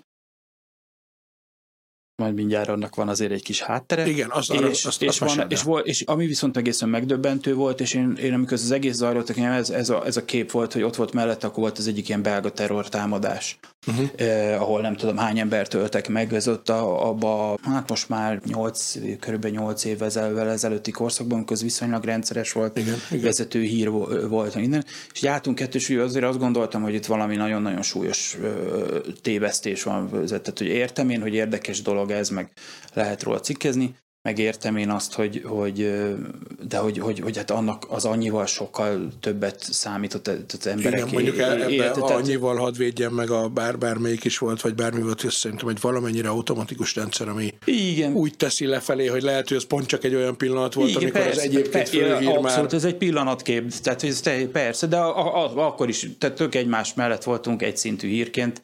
Ő azt hiszem már lefelé ment, én meg sosem mentem följebb, tehát hogy, hogy nyilván így, így értem én, ez csak, hogy Azért okay. az mégiscsak ilyen, ne haragudjatok, akkor engem írjatok már oda valahol alulra az eredet, ez nem fontos. És a másik, ami azért szintén tanulsága volt ennek az egész dolognak, hogy ez nem volt itt teljesen eszetlenül megcsinált valami, lehet vele egyetérteni, vagy nem, mert ahhoz tartozott egy levél, amit én elküldtem annó a, a, ennek egyébként mindenféle... Bocsánat, rögtön azért mondjuk már az egésznek, a, az egész sztorinak a hátterét. Az egész sztori az, az, az nagyon ugye, egyszerű. Az óriás zenekar feldolgozta, a, vagy feldolgozta, eljátszotta tulajdonképpen azt a verzióját az Ossian valamelyik Volt ez az akusztikus igen. volt ez az akusztikus sorozata, illetve a mai napig is igen, van az igen, MR, igen. most tévének, rádiónak egy kicsit keveredik, igen. akkor ez egyértelműen MR2 akusztikként futott, és az volt a, a programban, vagy lehet, hogy a mai napig így van, hogy az adott zenekar előad egy másik igen. magyar zenekar dalát akusztikusan feldolgozva. És ők kiválasztották a legendás Debreceni, az óriás volt az Aheti akusztikus, vagy a Habi, és kiválasztották az Ossiánnak a Debreceni koncertjéből az egyik hát dal részletet, dal, vagy egy dal, dalt, amit dalt, azzal ami, a ami... halandzsásított szöveggel, vagy azzal, a, ahogy ugye lehet érteni a, az éneket abba azon Igen, a tehát ezt, ezt, ezt fogta, kiszedte. És valami YouTube videó már kim volt, és, és beharangozódás alatt volt a történet. Uh-huh. Ez egy olyan pontja volt legalábbis számomra, ez egyébként tök az én dolgom, nem, nem nincs benne. A zenek, zenekari rész, a zenekar nem volt ez ebbe benne. Ez sajnos az én, én vállamon van, tehát hogy ez bárki nyugodtan mondhatja, ők nem szeretik ezt a felvételt, érthető okokból, annak a kezelésénél is lehet gondolkozni, hogy ezt hogy, hogy helyes kezelni, nem könnyű, és azért nem könnyű, és talán ez a dolognak a lényege, ami egyébként ebben a, ebben, is, ebben a helyzetben is egy kicsit félrement, hogy én azt próbáltam meg leírni, egyébként jogilag is ez volt, a, amivel meglett ez a dolog fogva, hogy ez egy, ugye egy olyan feldolgozás, akármilyen körülmények között is született, amit nem engedélyezett senki. És innentől kezdve ugye a Magyar Rádió, aki, aki ugye hangfelvételt készít ebben az esetben, ő sem csinálhat engedély nélküli feldolgozást. Uh-huh. Ez Ugyanis egy, ez ugye egy... ezt is gyorsan tisztázzuk, hogyha valaki egy az egyben eljátsza ö, szövegi vagy szerkezeti változtatás nélkül valakinek a dalát, azt nem kell engedélyeztetni, olyankor csak annyi, hogy az eredeti szerző kapja a jogdíjat, de amennyiben szerkezeti változás van, másik szöveg kerül rá, és ez itt mondjuk jogilag megállja Igen, a ezt már valaki előtte feldolgozta, de ez az se volt egy engedélyezett feldolgozás, hanem egy, hanem egy nem, hát a, a, volt. A, a szerző, tehát hogy a, a regisztrált, a szerzők által regisztrált mű, az nem ez. Az nem ez. Ez volt a jogi alapja. És ez, ez, ez belekerült az első indexírbe is, hogy hát ilyen hülye vagyok, mert ez, mert ez volt ugye a válasz a Petőfi Rádiónak, hogy ők nem értenek egyet ezzel, hogy mi be akarjuk mondani, hogy ők mit játszanak, de hogy jogilag sajnos igazunk van, kénytelen levenni. Csak hogy nem ez volt a dolognak a lényege. És az is benne van az első a levélben, és aztán utána egyébként lehozta az index az eredeti levelet, csak ez majd aztán a tanulságnak a második fele, de az van az eredeti levélben, hogy nem az a baj, hogy ezt ők feldolgozták, nem lehet letiltani az internetről, nem is volt ez feltétlenül cél, de viszont az, és ezt egyébként a mai napig így gondolom, lehet, hogy humortalan, és ez, hogy, hogy van egy zenekar, aki működik, és van egy műfaj egyébként, aminek egy, egy kiemelt képviselője működik maga a műfaj 40 éve akkor már akár, de ez a zenekar is akkor is már 20 sok éve működött sikeresen, ugyanazokban a, ugyanazokon a helyeken játszik sok embernek, ugyanazok, adott esetben ugyanabban a stúdióban készíti a felvételeit, ugyanazokkal a videóklippesekkel dolgozunk, tehát csak nem is tudom azt mondani, hogy rosszabb, nagyon jó zenészek vannak benne a mai napig, vagy voltak benne a mai napig, vagy szóval akkor is, uh-huh. meg most is, de egy csomó embernek ez sokat jelent, szereti, meg akarja hallgatni, megnézi, hogy a közszolgálati ö, csatornán, amit elméletileg mindenkinek, de legalább valami, valami logikus, valami védhető észszerűségig mégiscsak az kéne, hogy bemutassa mondjuk a könnyűzenei szénát, ott soha gyakorlatilag nem szerepel eredeti mi voltába, tehát soha nem mondhatja el a saját dolgát, hogy hello, én ilyen vagyok, és akkor utána még mindig lehet az eredeti felvételre is azt mondani, hogy most ez jó, nem jó, de meg, megmutatódik, viszont a fonákját azt azért megmutatjuk. Tehát, hogy csak a fonákját, uh-huh. tehát, hogy csak az az információ jut el az emberekhez, hogy ez, ez mekkora, mekkora, mekkora ö, ö, pofára esés adott esetben, vagy mekkora paródia. Tehát semmi baj nem lett volna akkor se, és ez egyébként most is így van. Nyilván az egésznek van egy tapasztalata, vagy egy nagyon összetett tapasztalata, voltak icipici javulások benne, néha itt-ott egyébként, tehát azért nem ment el teljesen üresbe ez a történet. Annyi gyorsan vesünk közbe, hogy akkor azért azt le lehet szögezni, hogy ez az egész levél, meg az egész mondjuk letiltás, az nem elsősorban az óriás zenekarnak, meg egyedi petieknek szólt, hanem ja, a rádiónak. Dehogy is, dehogy is. Nem, figyelj, van egy nagyon érdekes és vicces aspektusa, hogyha rákeresel a YouTube-ra az óriás zenekarra, hát elég magasan van a, ez a feldolgozás a nézettsége. Ja, hogy ez ott között. van, per, persze, is. persze, hát ez nem, de ez olyan értelemben nincsen letiltva, hogy, hogy levadásszam állandóan, tehát hogy ez, ez nem, nem, nyugodtan, tehát ez nem lehet, tehát internet nem felejt, meg nem tudom mi, de hogy nem is cél ráadásul, ne, ahogy nem, nem, technikai értelemben egyébként először lementettem. Nem a Petőfi Rádiónak a csatornáján van már fönt, hanem, a, hanem valaki egy perc múlva visszatöltött, uh-huh. és azóta is ott van, vagy többször is ott van, és nem nyúlunk az óriás feldolgozáshoz, és nem azt hiszem, hogy a második leghallgatottabb óriás dal a mai napig. Nyilván az ügynek is köszönhetően minden, nem biztos. Tehát, hogy ez szerintem ez mint egy fonák, amit ráadásul már nem valakinek a döntése, Igen. hanem az embereknek a És mondjuk ezt lehet, hogy pont annyira még Petiék se, tehát ez kicsit olyan, mint Lovasinak volt ugye annak idején a, a kicsit szomorkás a hangulatomnak a részegen felvett dolog, amivel lényegében szintet léptek, és még egy, mm, tehát hogy akkor lettek igazán országosztárok, és ő azt amennyire emlékszem a nyilatkozatéval eléggé utálta, mert az tényleg csak egy ilyen, szinte egy ilyen fonák paródiának szánták, de aztán mégis az lett abban az időben a egyik ilyen mért föl. Mért föl ez egy nagyon fura szituáció, tehát hogy milyen üzenete van alaphelyzetben a zenekarban, mit, mi, mi, mivel árt az többet, de ez a történet nem erről szólt, és nem zenekari alapú volt. Tehát ők ezt nem nagyon szeretik, érthetően nem szeretik. Ja, hát egy fura, fura szituáció.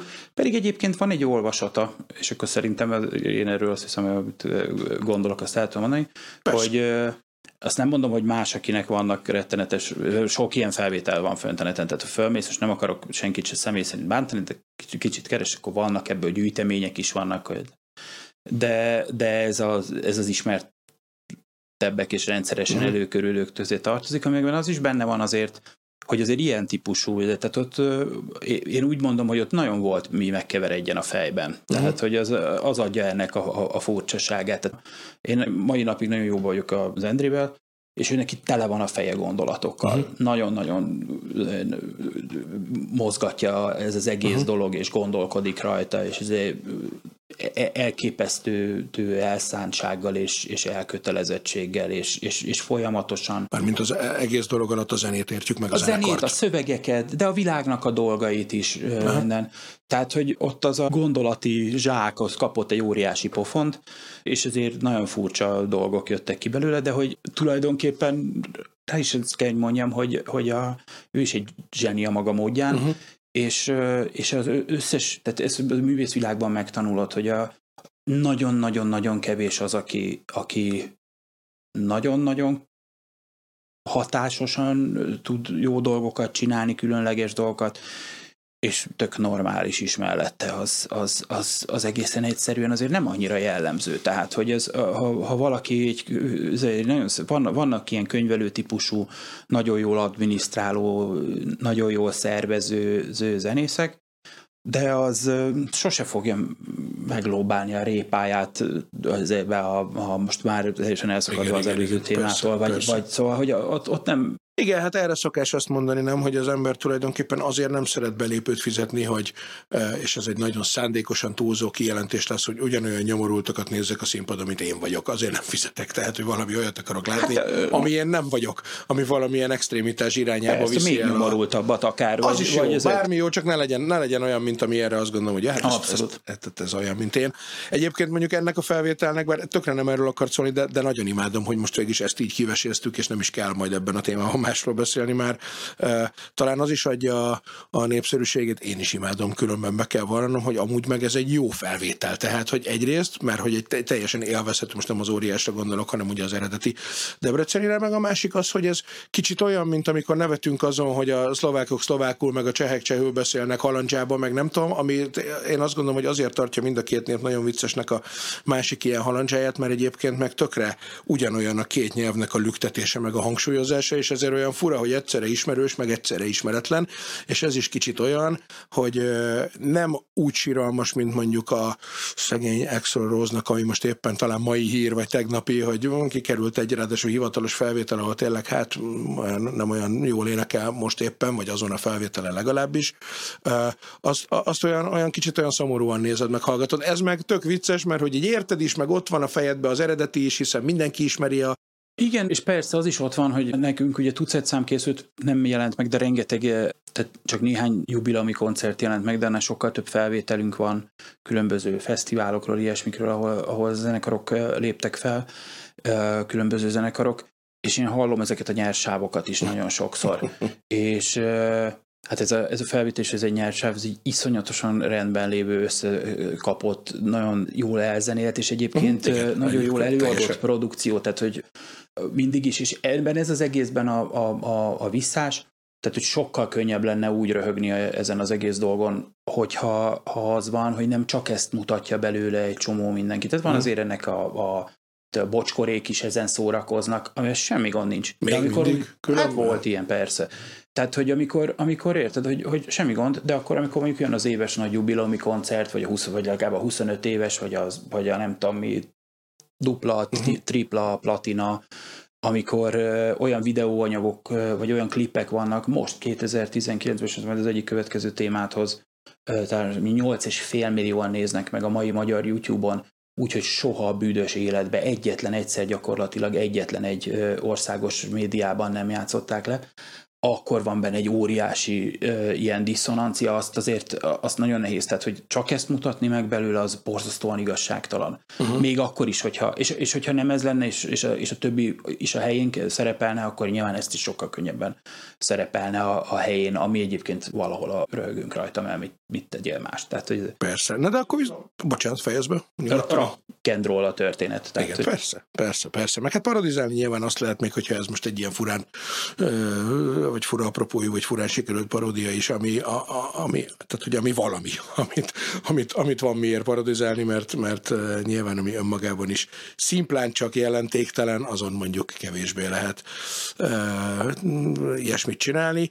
Evezzünk át akkor a következőjére a ami akkor, ha már ide jöttünk, akkor legyen ez a nem csak fenyegetést, hanem komoly potenciált is látnak a nagy kiadók a mesterséges intelligenciában, ami ugyan elsősorban valószínűleg az alkalmazott zenéről szól az ő esetükben, tehát arra, hogy a liftzene, reklámzene, akármi, bármi, azt, azt tulajdonképpen meg lehet iratni a géppel is, de ahogy itt az előbb mondod, ezt a 8,5 milliós megnézést, adás előtt a teraszon is pont ilyesmikről beszélgettünk, hogy egészen elképesztően más fogyasztói szokások vannak ugye most, mint, mint a, akkor, amikor te szocializálódtál, mégis a H-Music kiadó az tök jól nyomja, és nyomja.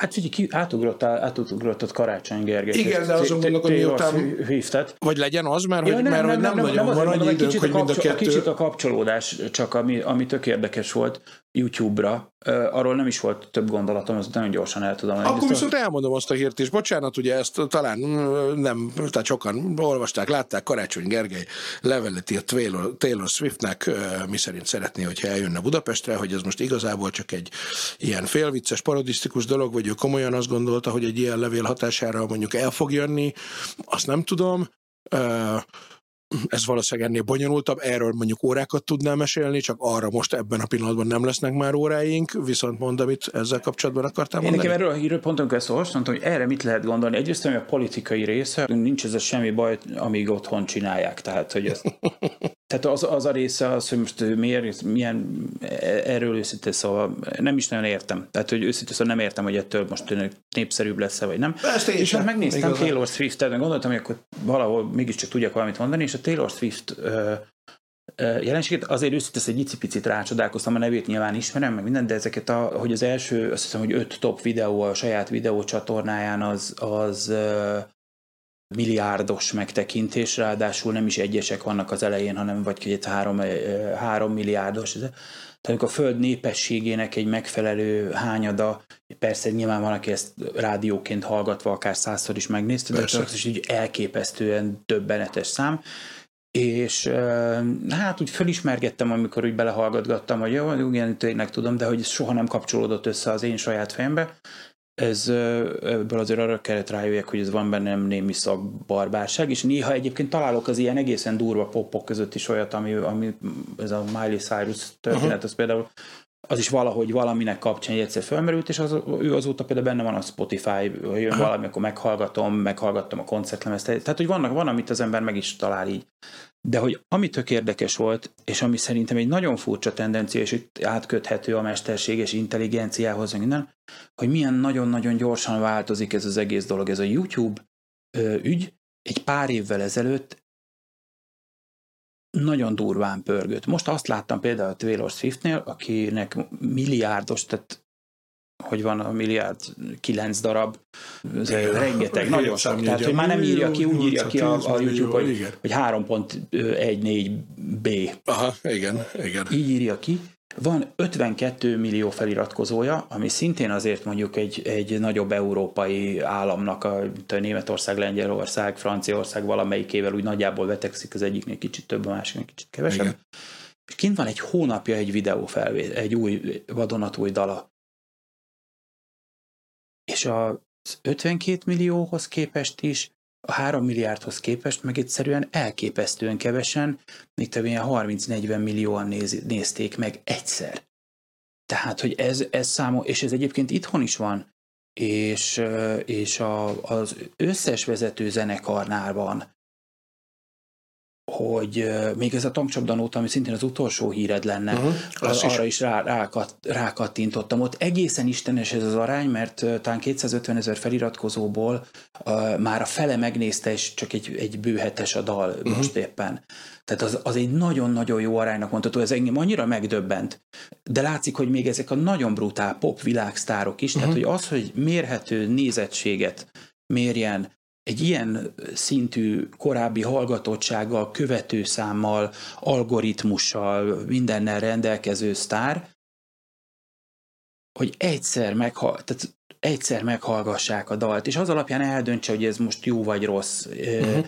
Hogy, hogy ehhez is kell még egy, egy ilyen tényleg a celeb kategória top részén lévő, szem előtt lévő mert ezek az arányaiban ugyanezt csinálják a mieink is lényegében. Aha, persze, persze. És tehát amikor, e, amikor ott vagyunk, hogy gyakorlatilag bármelyik zenekarnál örülünk, ha annyian már megnézték a YouTube-on egyszer az új dalt, vagy akár videóklippel, akár egy szöveges videóval, vagy egy ilyen audio videóval, ez azért egészen ahányan elképesztően gyors. Igen, igen, ahányan fel vannak iratkozva, vagy ahányan mondjuk a Facebookon követik, tehát uh-huh, ezek a mérhető. De Ó, de abban hát... a zenehallgató közegben, ahol, ahova mi magunkat soroljuk, tehát mondjuk mit tudom én, a, a mi 75 ezer feliratkozónk, az nyilván nagyjából az a 80-as, 90-es, 2000-es éveken ö, ö, szocializálódott zenehallgató, Tudjuk is egyébként a statisztikákat, tehát hogy mondjuk azért ugye a derékhat persze vannak nagyon fiatalok, és azok nagyon aranyosak, és vannak nagyon jó kommentek, nem tudom,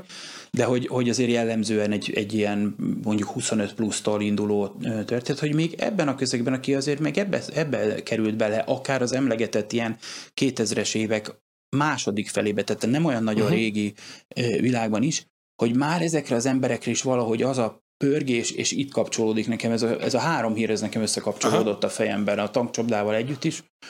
Őszinte a számomra ez azért ez, ez egy ijesztő folyamat, tehát hogy hallgassál már meg egy dalt. Én, én is iszonyatosan kapaszkodom egyébként, hogy a, hogy a Spotify-on meg bejelölt, ezt is beszéltük az előbbként, megjelenő pénteki listából lehető legtöbbet hallgassam meg, ami érdekelne úgy valamennyire. Uh-huh de azért, hogyha valami a szívemhez nőtt valakihez, úgy azért rajta vagyok az adott produkción, akkor azért azt én várom, hogy, ez, hogy, hogy az, az bejön. Hát igen. És ami a, meg a mesterséges intelligencia történet, Ugye a hír az nagyjából arról szól, hogy ezt részben a, a, akár a major kiadók, vagy akár mások is nem tekintik ellenségnek, mert nagyon sok helyen van ennek egy, egyfajta funkcionalitása. Például ezeknek a, a, az áruházi zene és mi. Ez azért egy nagyon összetett. Egyrészt nagyon sokan, akár a zenekari zenészek közül is csináltak korábban, vagy csinálnak akár a mai napig ilyen funkcionális zenéket, főcímzenéket, reklámzenéket, háttérzenéket, ilyesmi, és abból valamilyen formában, akár az ő szabad alkotásuknak a hátterét is meg tudják teremteni, abból működtetik a stúdiót. Abban a pillanatban, amikor ezt a marketinges kislány fogja majd megnyomni otthon, és azt mondja, hogy egy olyan romantikus számot szeretnék, ami olyasmi, mint a igen. az XY előadónak a lassú dala, egy, bizonyos szempontból, tehát, tehát van azért, nem tudom mennyire fogla, nyúlsz a másik podcast, igen, ilyen, biztos, hogy sok, sok, igen, sokszor van ez, igen, de mennyire nyúltál saját, saját kézzel, mennyire nyúlsz hozzá ezéhez, mesterséges intelligenciához? Az, az a helyzet ez ebben, hogy, és nem akarom én itt most átvenni, pláne nem a, a prédikáló szerepet, mi a másik podcastünkben, a jövő zenéjében ugye nagyon sokat foglalkozunk ilyen témákkal, és hogy ott mindig, nem is én főleg, hanem Rabárpi jövőkutató igyekszik mindenkit mindig megnyugtatni azzal, hogy egyrészt nagyon sokszor az a helyzet, és erre mondjuk nekem van egy személyes példa, amit ott már el is mondtam egyszer, hogy a fotónál volt ez, hogyha belegondolsz, és ezt szerintem te is meg tudod erősíteni, hogy a 2000-es évek közepén, második felében nem nagyon volt olyan szakma, koncertfotós, néhány újságnak volt profi fotós, aki elment, lefotózott egy-egy koncertet, mi meg zenekarként néha kaptunk egy CD-t, hogy valaki egy nagyobb koncerten csinált valamit, pont. Lett okostelefon, amivel mindenki elkezdett fotózni, ennek lettek platformjai, mert lett Facebook, meg Instagram, meg olyan, ahol, a, ami egy olyan igényt teremtett meg, hogy amíg 2008-ban a Superbad zenekar mondjuk nulla forintot költött éves szinten fotósra, addig 2022-3-ban az ördög, ami még kisebb is talán, meg nem tudom, simán elkölt, még az ördög is 2-300 ezer forintot egy évben fotósra úgy, hogy valójában mi nekünk nincs saját fotósunk, aki jön velünk a vidéki koncertekre, hanem az van, hogy mondjuk egy évben van öt olyan koncert, amikor azt mondja, hogy itt azért ki kéne fizetni ezt a néhány tízezer forintot egy profinak, mert kell a fotó. Tehát, hogy ez tulajdonképpen létrehozott egy olyan tömegigényt, ami aztán utána újabb szakmát generált egyrészt, másrészt meg azt is szoktuk mindig mondani, főleg a grafikusokat nyugtatva, hogy oké, okay, hogy lehet rajzoltatni a géppel, de hogy ízlést, tehát hogy én, aki mondjuk laikus vagyok nagyon a grafikához, nem tudom a gépnek azt a parancsot sem jól megadni, hogy na oda még egy árnyékot tegyél, légy szíves, és akkor azt tudom, hogy jó lesz. Tehát lehet, hogy ez rövid távon egy picit riasztó, de hosszú távon én azt gondolom, hogy a, az emberi szellem az akkor is kell ehhez majd, hogyha a technikai részét megcsinálja a gép helyettünk.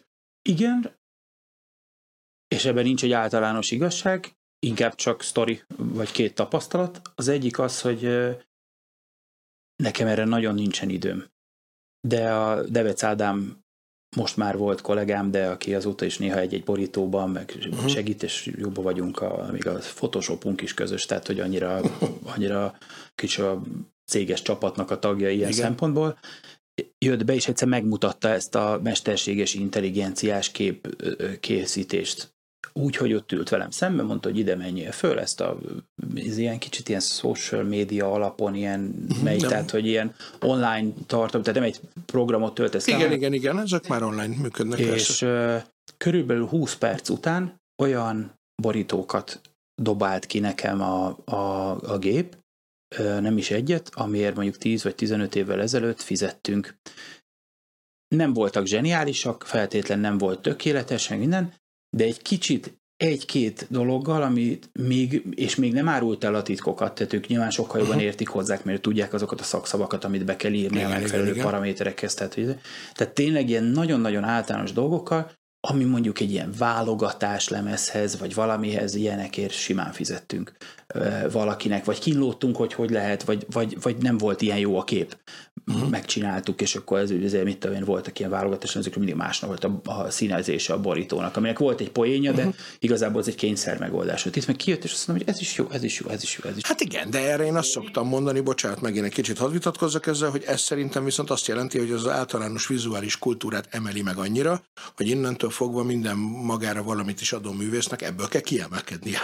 Tehát Hát igen, csak, csak emberek elő. Tehát és megint fura... kell majd az ember, mert megint azt mondom, hogy ha mindenkinek lehet általánosságban már viszonylag jó borítója, mert azok a nagyon rosszak, amik tényleg mm, nagyon amatőrök voltak, az már nincs, mert a helyet már tényleg a géppel tudsz két kattintással átlagos csinálni. Na jó, mindegy. Ez se zenek az, de a zene, zene, zene és van még egy, van, volt egy elhúzódó, egyébként NK a pályázatos kalapács klipünk nem olyan rég jött ki, ami egy 2019-es albumhoz a csináltuk, de aztán jött a, a, a Covid, és akkor csúszott, meg nem tudom mi, és most már nagyon a végén jártuk, és az eredeti elképzelés az az volt, megvan a mai napig a, a, a levelezés, elővettem a Messenger üzenetekben. Tehát azért az mondjuk egy kicsit megint csak meglepő volt, hogy az volt ez, hogy a Főnix a dalnak a címe, és hogy ilyen, ilyen tulajdonképpen ilyen magyar népmesés, rajzol dolog kellene, rajzfilmesen kéne megcsinálni, egy valami nagyon jó alapot,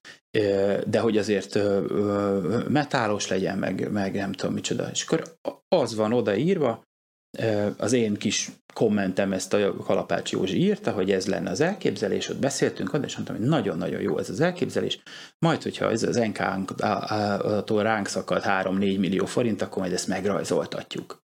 Eltelt, halazgatva, csúszva, meghosszabbítva, kérve, eltelt három év azóta körülbelül, bő három év, és van egy ember, aki egyébként kezeli ezt az egész dolgot, de csinált egy olyan rajzfilmes alapot, érdemes megnézni a YouTube-on, maga a klip szerintem a végén egy kicsit el lett rontva, de az az alap, ami ott van, ami megy uh-huh. mögöttük ilyen háttérvetítésként, meg amire rá van vetítve, az egy az egybe az.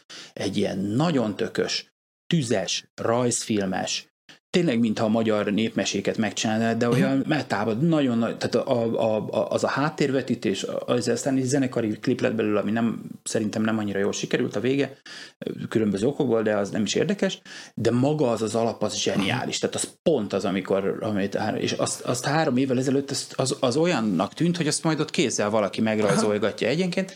Persze a srác, aki, aki csinálta, és vastagon belefért az egyébként nem túl bőséges özebe, tehát hogy, igen, hogy a, igen. a, a, pont a, a lényegi jó részért tulajdonképpen összességében a végén kevesebbet fizettem, mint azért, ami tehát azért uh-huh. van ebben egy... De hát ez nem tök jó, tehát erre nem azt kell mondani, hogy ez egy kreativitás segítő eszköz, és ez soha nem jöhetett volna létre, hogyha egyébként nincs az a technológia, ami hát, miatt ez... Akkor, akkor mondok még egyet, amiben így a, a, nincs egyértelmű véleményem, még, még nem, nincs tapasztalatunk szerintem ennek az egész ez, korszaknak ez a végéről. Ez így van egyébként. Hogy van egy, van egy zenekar fönt, és meg lehet találni, megfelelő AI, metal, nem tudom micsoda, ami egy ilyen kicsit ilyen Children of Bodom, Émon Amart, ilyesmi, van benne egy kis billentyű, de ezek a, a tulajdonképpen a mai napig végül is valahol a, ebbe a, a, a trendben lévő, uh-huh. metálon belül trendben lévő dolgok, és azt mondják a klipről, hogy full AI. Én megkockáztatom, hogy van abban még szerintem azért humán, uh-huh. humán uh, erőforrás, és akkor közben látom, egyrészt mondjuk látom a Windrose nevű zenekart, aki valami hasonlót csinál, olasz srácok, és életüket és vérüket adják, és, és rettenetes erőforrásokat, és hogy milyen könnyebb út az, mint a másik, tehát hogy az emberek automatikusan fogják, vagy, vagy a szintén a teraszon emlegetett unokaöcsémet, aki 17 évesen egy szál gitárral és, és egy szál énekhanggal egyébként Elvis dalokat énekel úgy elsősorban a magas, meg a közvetlen környezet a szórakoztatása, hogy ő is milyen, milyen iszonyatos lépés hátrányban van, mint, mint emberi létező ahhoz képest, hogy, hogy leül és azt mondja, hogy, hogy, hogy Elvis stílusú dal, mély bariton hangon, nem tudom micsoda, és egyszer csak ott lesz, és már Szóval, hogy, hogy, hogy hát, hol, hol lesz ennek a határa, de ez lehet, hogy tényleg a másik műsornak a, a, igen, a kerete. csak e- erre meg azért azt gondolom, és ez viszont meg ennek a műsornak a témája, hogy, hogy azért a, a, ezek a dolgok mindig több kellett, hogy legyen, mint zene. Tehát a zenének mindig több tehát hogy, hogy, hogy ahogy beszéltük, nem akarsz olyan embert nézni a színpadon, mint te, vagy valami mást akarsz nézni. Ha nincs a zene mögött ember, sokkal kevésbé lesz érdekes, tehát hogy azért a, a ugye erről is beszéltünk kint a teraszon, hogy milyen érdekes az, hogy, hogy még régen azért ezek tényleg olyan szubkultúrák, vagy olyan, olyan identitás képző ereje volt ennek az egésznek, ami egy, ami egy sokkal ragaszkodóbb réteget. Manapság ez ugye most már azért azért jóval kevésbé létezik, de hogy ettől függetlenül azért humánként mégis a humánhoz szeretnék igazodni. Tehát önmagában a zene, hogyha nincsenek mögötte emberek, akkor sokkal kevésbé lesz érdekes. Maximum tényleg az áruház liftjébe, hogy valami szóljon, vagy az étteremben. Hát, csak, csak ezt nem, a, vagy... Ez, ez, ez, és akkor ez megint nem közvetlen zenei, de az is egy, talán egy, egy ilyen színfolt, az egyik ilyen standard kis hülye történetem. Ez a Wendigo zenekar, az uh-huh. tegnap volt már, hanem egy jó pár évvel ezelőtt, amikor nem tudom mennyire emlékszel arra a sztorira, csináltak egy első lemezt, és hát nem nagyon volt túl nagy füstje, és megcsinálták uh-huh. még a másodikat, de az aztán meg akkor végképp, és ott belekeseredtek egyébként, hogy a karakterekbe ez egy picit benne is volt, és mondták, jó, felrakjuk az internetre. Ami akkor még egy, most felrakod az internetre, most mondod, hogy felraktam az internetre, és utána elküldtesz 300 ezer forintot a Facebookon, hogy elmondhast, hogy felraktad az internetre. De ennek akkor még volt némi nemű híre, tehát az, az idő, a világ már azóta is nagyon sokat változott, Fölrakták az internetre, és akkor már nem emlékszem a számokra, de valahogy ez ugye mérhető volt, volt számláló, hogy hányan töltötték le, és ugye megdöbbentően sokan töltötték le. Ahhoz képest, amennyit mondjuk az elsőből, ez még azért az a streaming korszak előtti dolog, tehát akkor ez, hogy na, lemezt a zenekar fölrakja ingyen, ez egy olyan, olyan uh-huh. ez egy modern dolog. Gesztus volt, igen. Modern dolog tűnt, és, és, és pörögtek rá, uh-huh. tényleg úgy volt, volt egy kis hatás, és akkor a zenekar úgy mégis visszanyerte egy kicsit a lelkesedését. Na, akkor valahol mégiscsak van ennek az egésznek jövője. Utána volt akkor, amikor a, a, az akkori Eurovíziót akkor ilyen dalválasztásos módon, nem a mostani dallal, hanem a az év dalai közül valami Mahasz Gálán kellett uh-huh. kiválasztani, és akkor ott egészen a végén, a végéig vezettek, csak a leges legvégén ott valami Rúzsa Magdi, vagy nem tudom, hogy ezt beszavazó. Tehát, hogy, hogy egy kis ügy volt az Aha. egész, egész uh, dolog. És gondoltuk, hogy de ez akkor ez egész jó, végre valamit találtunk ebben az online térben, ami, ha már a lemez ingyen van, akkor tartsuk meg ezt, de akkor legyen belőle, csináljunk belőle koncertet. És akkor majd a koncert, hogyha a lemez olyan értelemben nem érdekes, akkor ez egy koncert, és a koncert mellé ajándékba megkapják a lemezt is. És a dolog összességben azt kell, hogy mondjam, hogy működő Dürer nagyterem volt, mi voltunk a Dürer nagyteremben, nem volt teltház, de szépen voltak, tehát mm. hogy a, nem tudom már pontosan a számokat, de olyan sok száz ember volt, tehát hogy ez nagyon jó. Ez, na, akkor ez, ez egy ilyen, ezt a gondolatot akár később másik zenekaroknál is majd akkor ezt, ott aznap este még kisétáltam a kisterem, a régi Dürer folyosón, a, a régi, akkor a középső nem volt, csak a, a, a kisterem felé, és ott valamilyen poppang zenekar játszott, tehát hogy nem tudom megmondani, hogy kik uh-huh. voltak, ők ugye két helyen volt jegyszedés. Azt láttam, hogy ez valami korai Facebook korszak, vissza kéne keresni a pontos évszámot, korai Facebook korszak lehetett, vagy valami vegyes, de már azért a kőkeményen okos telefon mobil, uh-huh. mobilnettel, és ez most már tizen éves történet. Abszolút, persze. Álltak az emberek, a zenekar, az a zenekar játszott bent, úgy benézegettek, úgy volt is bent valaki, de hogy alapvetően egy, egy, egy másik generáció, ott állt kint, és fotózgatta magát, és egymást, és töltötte föl, meg, meg küldözgette, a, szerintem a Facebook volt már. Uh-huh. Ezen, és úgy azt éreztem, hogy mm-mm, az ott mégiscsak a múlt, amit ezért tehát átalakítottad meg most ezért a jegyhez kapta a CD-t, és nem a CD-hez a jegyet, és letöltötte előtte minden, de hogy az, az, egy, az, egy, az egy gondolkodás, uh-huh. és ahhoz képest ez a generáció is már onnan, egy, onnan fölnőtt, abból a generációból még vannak, vannak embereink szép számmal, tehát azok mondjuk akkor ilyen 15 éves rácok uh-huh. lehettek, most értelemszerűen 25, viszont a mostaniak közül meg nagyon, tehát amikor tinit látunk, az, az, az, az, az is most volt, nemrég volt, csináltunk Powerwolf koncertet. Gyönyörűen voltak, sokan voltak. Voltak is fiatalabbak, én kicsit ilyen családos jellegű vonulat is van benne, minden nagyon szuper, minden, de ha megnézem a képeket, akkor olyan 25 pluszos igazából az a mhm. közönség elsősorban, és volt egy csapat Tini, azt ki fogom egyszer posztolni, ha hozzájutok, aki ezzel a svéd Dynasty nevű zenekarommal, aki, aki egy normális világban ő, ők lennének most a Europe baromi jól zenélnek, nagyon jó dalok vannak, minden, és azokat rajongták körül. Uh-huh. Egy ilyen 8-10 tini. És úgy néztem rá, biztos ismered az Ember gyermeke című uh-huh. filmet, uh-huh. egy kicsit olyan volt, mint hogy basszus, bocs, ezek még élnek. Tehát, hogy ez, és egészen fölfelé is látok legalább 25 év, tehát 20 év pluszt, tehát ezeket a 55-65 éves és lefelé is látom még ugyanezzel a logikával körülbelül 20 évig. Tehát tőlem uh-huh. föl le 20 évig látom nagyjából ugyanazt a logikát. Tehát, uh-huh. hogy azt a, ahogy a, nem tudom, micsoda, 70-es években a Black Sabbathot, a 80-asban, az x a 90-esben, a Panterát, a 2000-esben, a, a, a, a, nem tudom, a Korpiklát, és akkor lehet, hogy valaki ezt fogja mondani, hogy jó, hát ez a hagyatlásnak is az útja. De én ezt azért rohadtul nem így gondolom, akkor nem így mondanám. Úgy egy kicsit én ezt őszintén szólva azt látom, hogy a mostani világot ott, ott egy olyan ilyen, már ezt a paradigmaváltás Igen, egyszer már, már megvolt, hogy, hogy ott hogy fogják ezeket a jó kötőd, én ezeket a kötődési pontokat jónak gondolom. És tényleg van olyan, akitől én, én az elején tanultam ezeket, a, vagy kaptam a, a anyagokat, meg minden, aki ma már bácsi, uh-huh. olyan igazi bácsi, tehát, hogy, hogy ez nem csak annyira bácsi, mint amennyire mondjuk mi vagyunk a saját gyerekeinknek bácsik, hogy ott nem volt különbség igazából, és a, a, a, a, az alattunk lévő még egyébként mondjuk szerintem egy ilyen két-tíz évnyi uh-huh. nincsen, és utána van egy ilyen, igen, na, igen. és én próbálom a, a saját gyerekeimen keresztül megérteni, ők nem jó példák erre, mert ők is egy kicsit sajnos bácsik lettek azáltal, hogy ők azért ebben ebben valamennyire benne vannak, élnek benne, látják uh-huh. ezt a, a és, és ebben teljesen mindegy, hogy ez most ez CD vagy Spotify, vagy minden, hanem hogy, a, hogy mi, a, mi a központ, hogy a, hogy a, hogy a mi, mi világunk, persze mi is összeraktuk magunkat, raktuk össze ezekből az elemekből, zené, most zenéről beszélünk, igen, de nyilván igen, ugye ez van persze. filmben, könyvben, ilyesmiben.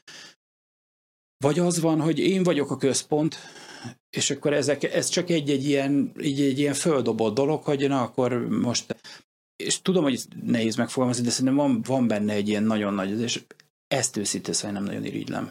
A... Hát igen, ugye erre, erre, erre szoktuk néha mi azt gondolni, hogy ez sajnos, vagy nem sajnos, ez olyan, mint maga az evolúció, illetve hát nem, hogy olyan, hanem az történik, nagyon befolyásolni nem tudod, és hogy több szakértő mondja azt egyébként, és ez nem zenei téma, hogy ezek az évek, van, aki egészen egyenesen a 2023-ra teszi pont a ChatGPT elterjedése miatt, vagy a bármi, hogy ezek tényleg olyan korszakhatárok most, amit majd utólag a történészek, amikor meghatározzák, hogy és akkor itt volt a mit tudom én, pattintott kőkorszak vége, akkor az itt van.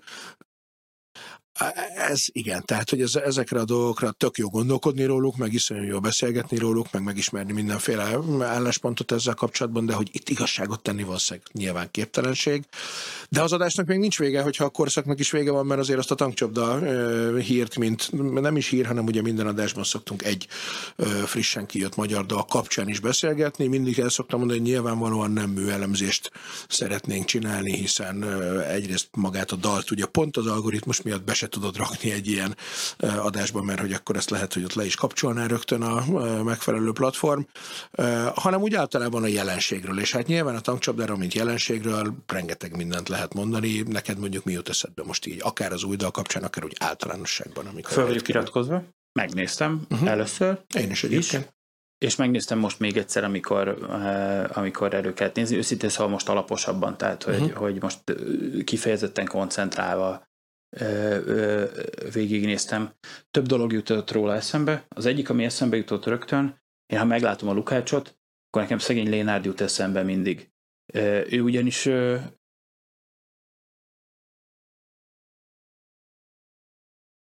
is bácsi volt, már bocs. 57 éves koráig. Kőkemény tankcsapda rajongó volt. Uh-huh. Tehát, hogy pedig az egészet ugye értette, egy korosztály volt, sőt, hát azért az újság e-, előbb is már azért uh-huh. egy kicsit, igen, években igen. is egy picit előnyű a tankcsapda, azért 89 körül. Így van, újság meg körül de az újság, tehát azért, tehát még előnyük is volt egy picit, és, és ugye sokat köszönhetett oda-vissza, tehát nyilván aztán a, persze egy, mint tudom én, egy tankcsapda borító később aztán visszaadta ezeket a, az elején adott ö, ö, szívességeket, meg minden, de a, mindig az, amikor meglátom a Lukácsot, nekem, nekem a Laci ugrik be, uh-huh. és az, hogy ahogy ő, ő ilyen barátsággal és követéssel és, és együttműködéssel, de, de abszolút rajongóként ö, tudta, tudta megközelíteni, én is szeretem egy csomó zenekarunkat egyébként, és, és de valahol, valahol ez, ez, ez egy nagyon különleges attitűd volt. Ez őszintén szóval, amikor a, a, ezt a sapkás, kicsit egyébként még szerintem fizik, tehát hogy, hogy arcra is van bennük életkorban hasonlóság, uh-huh, minden. Ez az egyik, ami eszembe szokott jutni. A másik, az, az azt gondolom, ez amit az előbb elmondtam, hogy, hogy igenis, tehát hogy ismerd, tehát hogy hallgass meg, nézd meg, nekem, nekünk talán pont ebből a rajongói attitűdből, vagy a fene se tudja, miért sosem merült fel, hogy a tankcsapda da, például hammeres zenekar legyen. Ez uh-huh. nem, nem volt.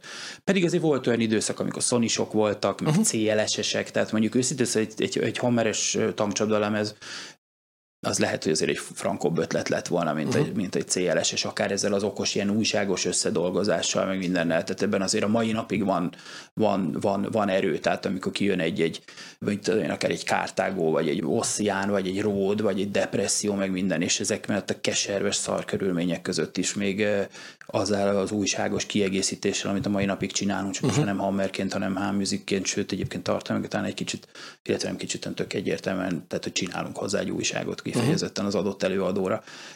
Ebben van, van drive. Uh-huh. Tehát, hogy ez olyan, olyan projekteket hozott, hozott ki a, a nulláról, bocsánat, visszatérek aztán a tankcsapdára, ami, amire én azt gondoltam, hogy ez esélytelen. Tehát, hogy a Kártágó Máté Péter lemeztünk, megkaptunk, úristen, ezzel mit kéne csinálni, és kiderült, hogy az emberek szeretik, megdöbbentő módon, és hogyha jól tudod nekik tálalni, akkor ebben még van egy jó érzéssel lerakható uh-huh. produktum. Na mindegy. Tehát, hogy, hogy, hogy de valamiért tankcsapda sose lett, rengeteg tankcsapdás ez volt. Egyébként velünk a fejesség mindig nagyon normálisak voltak, és velem személy szerint is a, én a Lukáccsal talán kétszer vagy háromszor beszéltem életemben. Megvan az összes lemez, mindig megnézem, mindig meghallgatom, föl vagyok iratkozva megfelelő dolgokra, már egy kicsit azért is, hogy ne én legyek az, akit nem érdekel az, hogy mi történik. Uh-huh. És, és, és ezért, ezért lehet, hogy nem hallgatom őket agyon, de bemegyek az első molkútra, vagy bementem az első molkútra, és levettem a polcról. Most már nincs egyébként az a moros van valami átalakulás, de Aha. nem az én dolgom. Lehet, hogy azt hiszem, hogy meg valahogy megújítják, tehát az biztos, hogy valahogy megújítják, csak hogy, hogy pontosan mi a, a, metódus.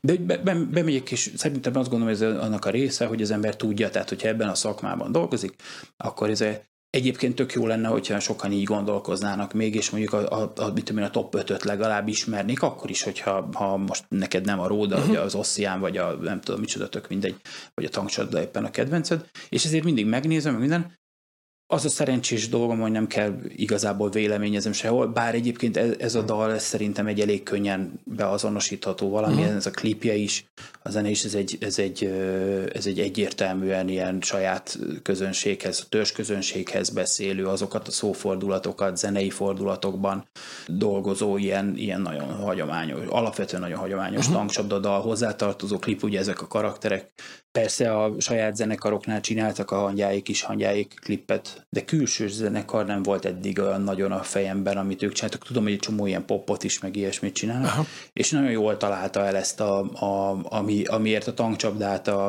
a, a törzsgárda megszerette. Tehát, hogy a mhm. különbözők, a tetovált fejű gyerek, a kicsit ilyen ez egy elszállós figura, és akkor ugye a, a visszás, ez a politikus fejű, a habzsoló csaj, minden, tehát hogy, hogy, hogy szerintem ez egy, én azt gondolom, hogy ez egy ilyen ez egy ilyen megnyugtató uh-huh. üzenet most, ez most nem, ezért nem, nincs feature, nem szólunk be, ezért, hanem most azon az úton megyünk, amit ismertek. És de... Egy dologra lennék én még kíváncsi ezzel kapcsolatban. Most, hogy így most már lassan két órája beszélgetünk, de tök jó, soha nem volt még ilyen hosszú adás, de majd most lesz.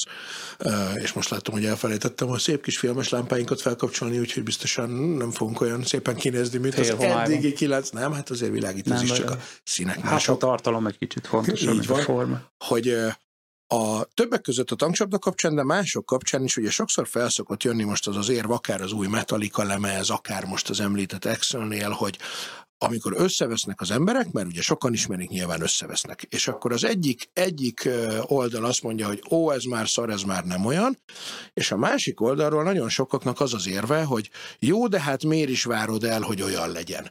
És nekem igazából ez egy ilyen nehezen eldönthető kérdés, vagy egy fura, hogy azt a részét értem, hogy nem azt várnám el, hogy olyan legyen, mint régen, hiszen nyilván nem lehet, vagy nem is kell, hogy olyan legyen bármi, mint 30 évvel korábban, de hogy az szerinted azért elvárható, hogy ha más is legyen, de ettől függetlenül nagyon jó legyen, vagy és ez nem is annyira tankcsapda, valakinek konkrétan volt egy ilyen, amikor azt mondták, hogy de miért kéne nekik már jót csinálni, örüljünk, hogy csináltak valamit. Én is hallom, hogy szar, de valójában azt talán a Metallica kapcsán mondogatták sokan, de hát igazából nem érdekes, mert már ott van a Master of Puppets, és most már csinálhatnak szart hogy valahogy nem lenne jogos elvárás az mégiscsak a közönség részéről, hogy de figyelj, akkor csináljon mást, de az legyen már világszínvonalú, ha mondjuk egy metalikáról beszélünk, ha egyszer egyben tudott világszínvonalat, vagy akkor ne csináljon egyáltalán. Akkor játsza, já, menjen koncertezzel, játsza régit. Nem tudom, nehéz eldönteni egyébként hogy, hogy ebben, ebben van-e valahol igazság, vagy, vagy érdemes egyáltalán erről bármit gondolni. Neked mondjuk személyesen a saját művészeid között talán nem is nagyon van, ahol ilyesmi dologgal kellene szembesülnöd, nem? Mert a, mondjuk az Ossian az egy nagyjából konstans vonalon megy. Nagyon a, nem. Nem? Hú, nagyon nem. Nagyon-nagyon nem. Ott, ott azért vannak, persze ki, attól függ, hogy ki milyen mélységig akarja követni, de hát ugye most voltak szólólemezek, még az utolsó, most a, leg, a legfrissebben Richardunk még éppen ezért egy ilyen majkás reppet is csinál, Igen? ami szerintem egyébként borzasztó jó pofa. Igen.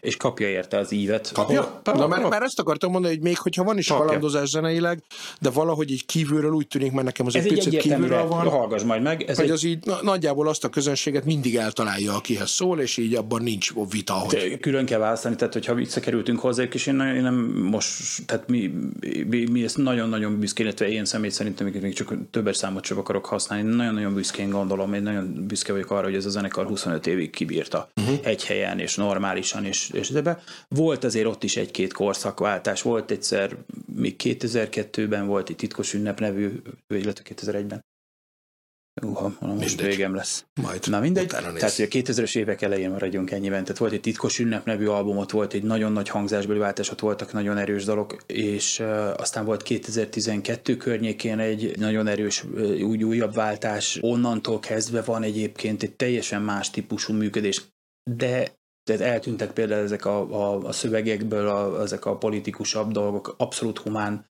humán vonalra ment vissza. Ja, egyébként, ha már ez a, ez a, a, a, ez a Debrecenes sztoria az elején előkerült, van még egy dolog, ami tök igazságtalan ezzel kapcsolatban, hogy, és az talán nem baj, hogyha egyszer, egyszer szóba kerül most, hogy abból a produkcióból valaki úgy tegye le és szedje össze magát az elmúlt években,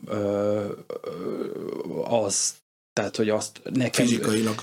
Fizikailag, is. mentálisan, lelkileg, gondolatilag, de egyébként ki, kinézetbe is, uh-huh. tehát, hogy, hogy, hogy ezért tehát én 46 évesen nem töredékeny nincsen lelki erő, hogy uh-huh. legyőzzem saját magamat, tehát ez elképesztő tő, és ez is egy, tehát, hogy, hogy egy normálisabb akár ilyen média világban, egyszer-kétszer egyébként, ez egy adott esetben egy, egy, ez egy hír értékű valami. Az ember, aki egyébként már akkor rögtön teljes alkohol tilalom volt, és aztán ennek még volt fázis, az emberek őszintén szóval korral előre felé belepistulnak általában saját magukba, és itt uh-huh. pont fordítva van. Mindegy, zárója bezárva, Hol tartottunk? Elvesztettem a fonalat? A egyenes vonalon haladás helyett. Ja, egyenes vonalon haladás helyett, és ott azért volt most szóló lemez Endrének, ami egy, ami egy nyilván a szövegei meg a gondolatvilága az összeköti,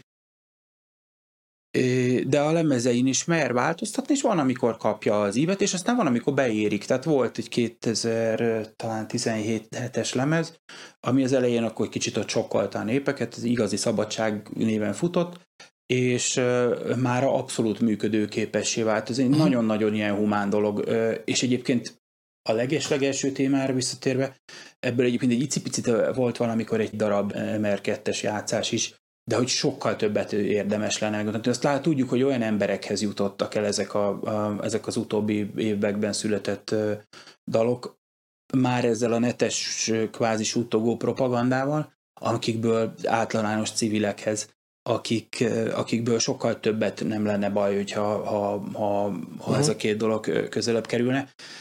Én, én azt gondolom egyébként, hogy erre azért általában nincsen akkora nagy szabály, tehát ha a sajátjaimról beszélek, vagy, vagy nézünk, nyilván új dalok készülnek minden, de hogy, hogy azért stílusban van ragaszkodik a, a saját bejáratott vonaléhoz.